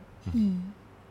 Ja, also vergessen äh, wird das nicht. Ich, man sieht man ja auch an dem Vortrag, den Sie ja dann äh, bald halten, ähm, das fand ich nämlich auch ganz interessant. Ich hatte immer so eine Promotion, hatte ich immer so im, im, Kopf, dass es halt viel, viel wissenschaftlich, viel schwer zu verstehen ist und so, ne? Und das war aber tatsächlich da jetzt nicht so. Also es war schon recht gut, also verständlich geschrieben, auch für Laien sozusagen, die sich nicht ausführlich damit auseinandergesetzt haben. Ähm, ich, genau, ich finde es auch interessant, dass mhm. Sie dann so ein historisches Thema genommen haben, obwohl das ja gar nicht in Ihrem Studium eigentlich so eine Rolle äh, wirklich gespielt hat. Ne? Also das äh, ist ich finde das ehrlich gesagt aber auch ganz mutig hier, oder? Also da hatten sie dann nicht Respekt, haben gesagt, ich bin eigentlich keine Historikerin, darf ich das überhaupt? Macht man sich dann nicht so Gedanken? Also, ja, gut, die Medizingeschichte ist ja schon auch ein wichtiger äh, Bereich mhm. und ähm, auch wenn es jetzt mehr immer Richtung Medizinethik geht, ich finde die Medizingeschichte sehr wichtig, weil die mhm. lehrt uns ja auch mhm. ganz viel, auch unsere eigenen Therapien, die sich ja. verändern, die Haltungen, was ähm, denkt man jetzt, was ist richtig, was bringt dann die neuesten Studien, was ist richtig. Ich bin auch gespannt, was bei der Forschung jetzt im Bereich der Depression, was da noch rauskommen wird. Irgendwann werden die vielleicht sagen, oh, wir haben völlig falsch behandelt, weil mhm. wir haben jetzt ganz neue Erkenntnisse, das Mikrobiom im Darm ist für alles verantwortlich. Ich, also nur so mit Fragezeichen. Ich glaube, wir können aus der Geschichte, auch aus der Medizingeschichte viel lernen. Und tatsächlich war es mir einfach wichtig. Ich kenne ja auch viele andere medizinische Dissertationen. Ich wollte einfach was machen, wo ich auch Freude drin habe, wenn ich mhm. schon so viel Zeit dafür aufbringe. Und das hat sich gelohnt und ja, ich habe es gerne gemacht. Also wir haben hoffentlich ein bisschen neugierig gemacht auf den Vortrag am, ich sag's nochmal, am 18. Genau. April, genau, im Rathaus. Ähm, jeder kann hingehen und äh, dieses Stück Stuttgarter Historie ähm, live miterleben. Das finde ich wirklich, wirklich äh, sehr, sehr schön. Laura, hast du gemerkt, äh, dass ich das Wort Stuttgarter Historie genommen ja, ja, habe, um den äh, Übergang. Sprich Stuttgart Fragebogen. Ganz genau. genau. Sprich Stuttgart Fragebogen. Da ist er. Genau. Fang an. Ja, ich würde direkt starten. Sie sind ja wieder zurück nach Stuttgart gekommen. Was hat in Stuttgart, was andere Städte nicht haben? Also Stuttgart ähm, hat für mich persönlich jetzt ein ganz großes Heimatgefühl und natürlich auch meine Familie, die hier ähm, ist, meine Geschwisterfamilien, das ist für mich sehr wichtig. Ähm, und natürlich hat Stuttgart äh, ganz pragmatisch das Bad Berg und das Leuze, also die Mineralquellen, das ist super, also das macht uns schon ganz besonders. Und die Mischung aus Dörflichkeit und Industrie. Also mhm. mhm. sie haben unter Türkheim, Ulbach kleine Dörfer und trotzdem den Blick auf das, was Stuttgart auch ausmacht. Ja. Äh, jetzt hat Ihr Best Buddy äh, gesagt, äh, das ist nochmal eine andere Liebeserklärung an die Stadt. Das fand ich so schön, als Sie zurückgekommen sind. Haben Sie es so empfunden oder haben Sie gedacht, jetzt muss ich zurück in die Provinz? Nein, also für mich, ähm, ich finde es ich, gebe zu, ich finde es schön, diese Überschaubarkeit an Stuttgart. Also das ist einfach. Das muss nicht Provinz sein, deswegen. Nee, nee das ja, erlebe das ich überhaupt nicht ja. als, als Provinz und ähm, also ich sehe das überhaupt nicht so. Ich bin ja tatsächlich auch freiwillig hergekommen. Also ich hatte ja die Wahl, ich hätte ja nicht zurück müssen, aber ich wollte zurück und dass ich ähm, geblieben bin, da war ich mir damals gar nicht sicher, aber tatsächlich ähm, war ich dann irgendwann so verwurzelt hier wieder und mhm. ähm, dass ich einfach auch nicht mehr weggehen mhm. wollte. Und manchmal habe ich dann schon so Fantasien und denke, ach, in Schleswig-Holstein wäre es auch schön, aber in der Zwischenzeit hat mein Mann hier eine Hausarztpraxis. Das heißt, ich fürchte, Für immer wir werden und nicht ewig. mehr so schnell genau. weggehen. Vielleicht in der Rente, ich weiß es nicht. Mal sehen, was der Klimawandel noch mit sich bringt. Wir haben vorhin von Frau Klehm gehört, dass Sie leidenschaftliche Fahrradfahrerin sind. Ich würde die Frage ein bisschen abwandeln. Was muss man in Stuttgart unbedingt mal gemacht haben? Welche Radtour muss man denn in Stuttgart oh, unbedingt mal gemacht haben? Ah, das ist eine sehr gute ähm, Frage. Also ich finde auf jeden Fall, es gibt ja diesen Radelton rund um Stuttgart mhm. rum, den muss man auf jeden Fall mhm. gemacht haben. Und mein persönlicher Favorite Critical Mass mitmachen. Ich liebe es, ich gebe es ehrlich zu. Mhm. Ich fahre da so gerne mit und ähm, ich weiß, ähm, die Autofahrer, falls der Autofahrer jetzt zuhört, das führt bei den Autofahrern immer zu heftigen Affekten, wenn man da vorbeifährt. ähm, ich finde es trotzdem wichtig. Ich wünsche mir für unsere Stadt, dass zukünftig auch die Kinder mit dem Fahrrad zur Schule fahren können mhm. und dass es wenigstens eine Straße gibt, wo ich als Mutter keine Sorge haben muss, dass sie überfahren werden. Ähm, das wünsche ich mir für die Zukunft. Ja, mal sehen, wann das kommt. Ne? Also ich habe das jetzt, es gab ja den Streik im öffentlichen Dienst ähm, und dadurch konnte ja die SSB nicht fahren. Und meine Kinder sind da auch mit dem Rad gefahren. Und das ist natürlich, äh, natürlich kontraproduktiv. An dem Tag sind natürlich auch ganz viele mit dem Auto gefahren. Und es war so crowded. Und ich habe wirklich gedacht, boah, ob das alles gut geht. Ich meine, aber, aber trotzdem, ist, da merkt man erstmal, wie, wie Entwicklungspotenzial da noch vorhanden ist. Mhm. Eindeutig. Ja genau. Achso, äh, ich kann ja auch mal eine Frage stellen, genau. äh, äh, es gibt ja immer, jetzt rutscht der Kopfhörer, es gibt ja immer so das erste Mal, ähm, wo man die eigene Heimatstadt äh, bewusst wahrnimmt. Wann war das bei Ihnen und wo war das? Haben Sie das noch so als Schlüsselerlebnis irgendwie im Kopf? Ja, also das war tatsächlich die Wilhelme. Ah. Ähm, also ich bin ja in Stuttgart geboren Mhm. und ähm, ich kann mich tatsächlich an meine ersten Wilhelma-Besuche total gut erinnern und ich fand immer schon diese Mischung aus Zoo und botanischem Garten einfach wunderbar. Ja, dann äh, Grüße gehen raus, genau. Wir haben natürlich den Wilhelmer Chef auch schon zu Gast gehabt im Podcast, äh, wo wir genau das nämlich thematisiert haben, für wie viele Menschen, nicht nur in Stuttgart, sondern weit darüber hinaus, die Wilhelmer so eine Initialzündung war. Ah, das ist Stuttgart, ja. Das ist schon, äh, er hatte sich dann beklagt, dass das in der Stadt nicht ganz so wahrgenommen wird äh, oder als sehr selbstverständlich wahrgenommen wird und wünschte sich da mehr Unterstützung. Nochmal eine politische Frage. Morgen sind Sie Oberbürgermeisterin in Stuttgart. Was nehmen Sie sofort in Angriff? Oh ja, das kann ich ganz klar sagen. Das ist die Digitalisierung des Bürgerbüros, weil ähm, ich finde es immer wieder wirklich ähm, phänomenal, wenn ich aufs Bürgerbüro gehen muss, dann brauche ich einen Tag Urlaub und ich muss es super durchplanen und ich muss morgens eine halbe Stunde vor der Öffnungszeit dastehen, um meinen Zettel zu bekommen. Ich darf nichts vergessen. Ich hatte erst ähm, Vorletzte Woche hatte ich Resturlaub und musste aufs Bürgerbüro und hatte natürlich eine Sache vergessen. Erfreulicherweise war mein Mann zu Hause. Ich habe ihn angerufen und habe gesagt, fotografier das ab, schick's mir schnell, schnell. Ich gehe nicht aus dem Bürgerbüro raus. Ich habe jetzt einen Zettel, sonst muss ich wieder einen Tag Urlaub nehmen. Also alles digital und von zu Hause. Nur für die Menschen, die wirklich nur, nur analog sind. Okay, Bürgerbüro, aber das würde ich mir total wünschen. Das ist ein sehr schöner Wunsch. Doch, wirklich, kann ich sogar nachvollziehen. Ich muss jetzt zwei Pässe verlängern. Oh, das viel Erfolg. Zeitintensiv. Danke, ja, ja, ja, ja. Ich habe viel Erfahrung gemacht mit Online-Buchungszeiten und so. Ja, gut, okay. Ähm, was nervt Sie in Stuttgart? Außer jetzt äh, die vielen Autos, die den Fahrradfahrern im Weg stehen. Ja, also Autos wären natürlich tatsächlich Punkt Nummer eins, weil das auch viel Lärm macht. Was mich aber auch nervt, ist, ähm, wie gehen wir mit unserer Umwelt um? Also Stichwort Dinge einfach wegschmeißen. Also an so vielen Punkten, ähm, vielleicht bin ich da auch zu schwäbisch und möchte immer gleich ähm, meinen Mülleimer rausholen, aber wirklich in der Natur, das ganze Plastik, die weggeworfenen Sachen, ist das wirklich notwendig, die ähm, Flaschen, die zertrümmert auf der Straße liegen, wo man dann erstmal einen Platten hat, wenn man mit dem Rad durchfährt. Also ich würde mir wünschen, dass wir ein bisschen achtsamer mit dem Thema Müll umgehen. Das nervt mich nämlich wirklich an Stuttgart. Aber es ist in jeder anderen Stadt auch so, deshalb ist es nicht Stuttgart-spezifisch. Und dann kommen wir auch zu, schon zur letzten Frage. Und zwar, Sprich Stuttgart plant eine Stuttgart-Soap. Wie lautet der Titel? Also meine Soap heißt ganz klar Seilbahnliebe. Sprich Stuttgart. Ein Podcast für und über Stuttgart. Mehr Infos unter www.sprichstuttgart.de oder auf Instagram und Twitter. Anmerkungen, Kritik, Gästevorschläge bitte richten an hallo@sprichstuttgart.de.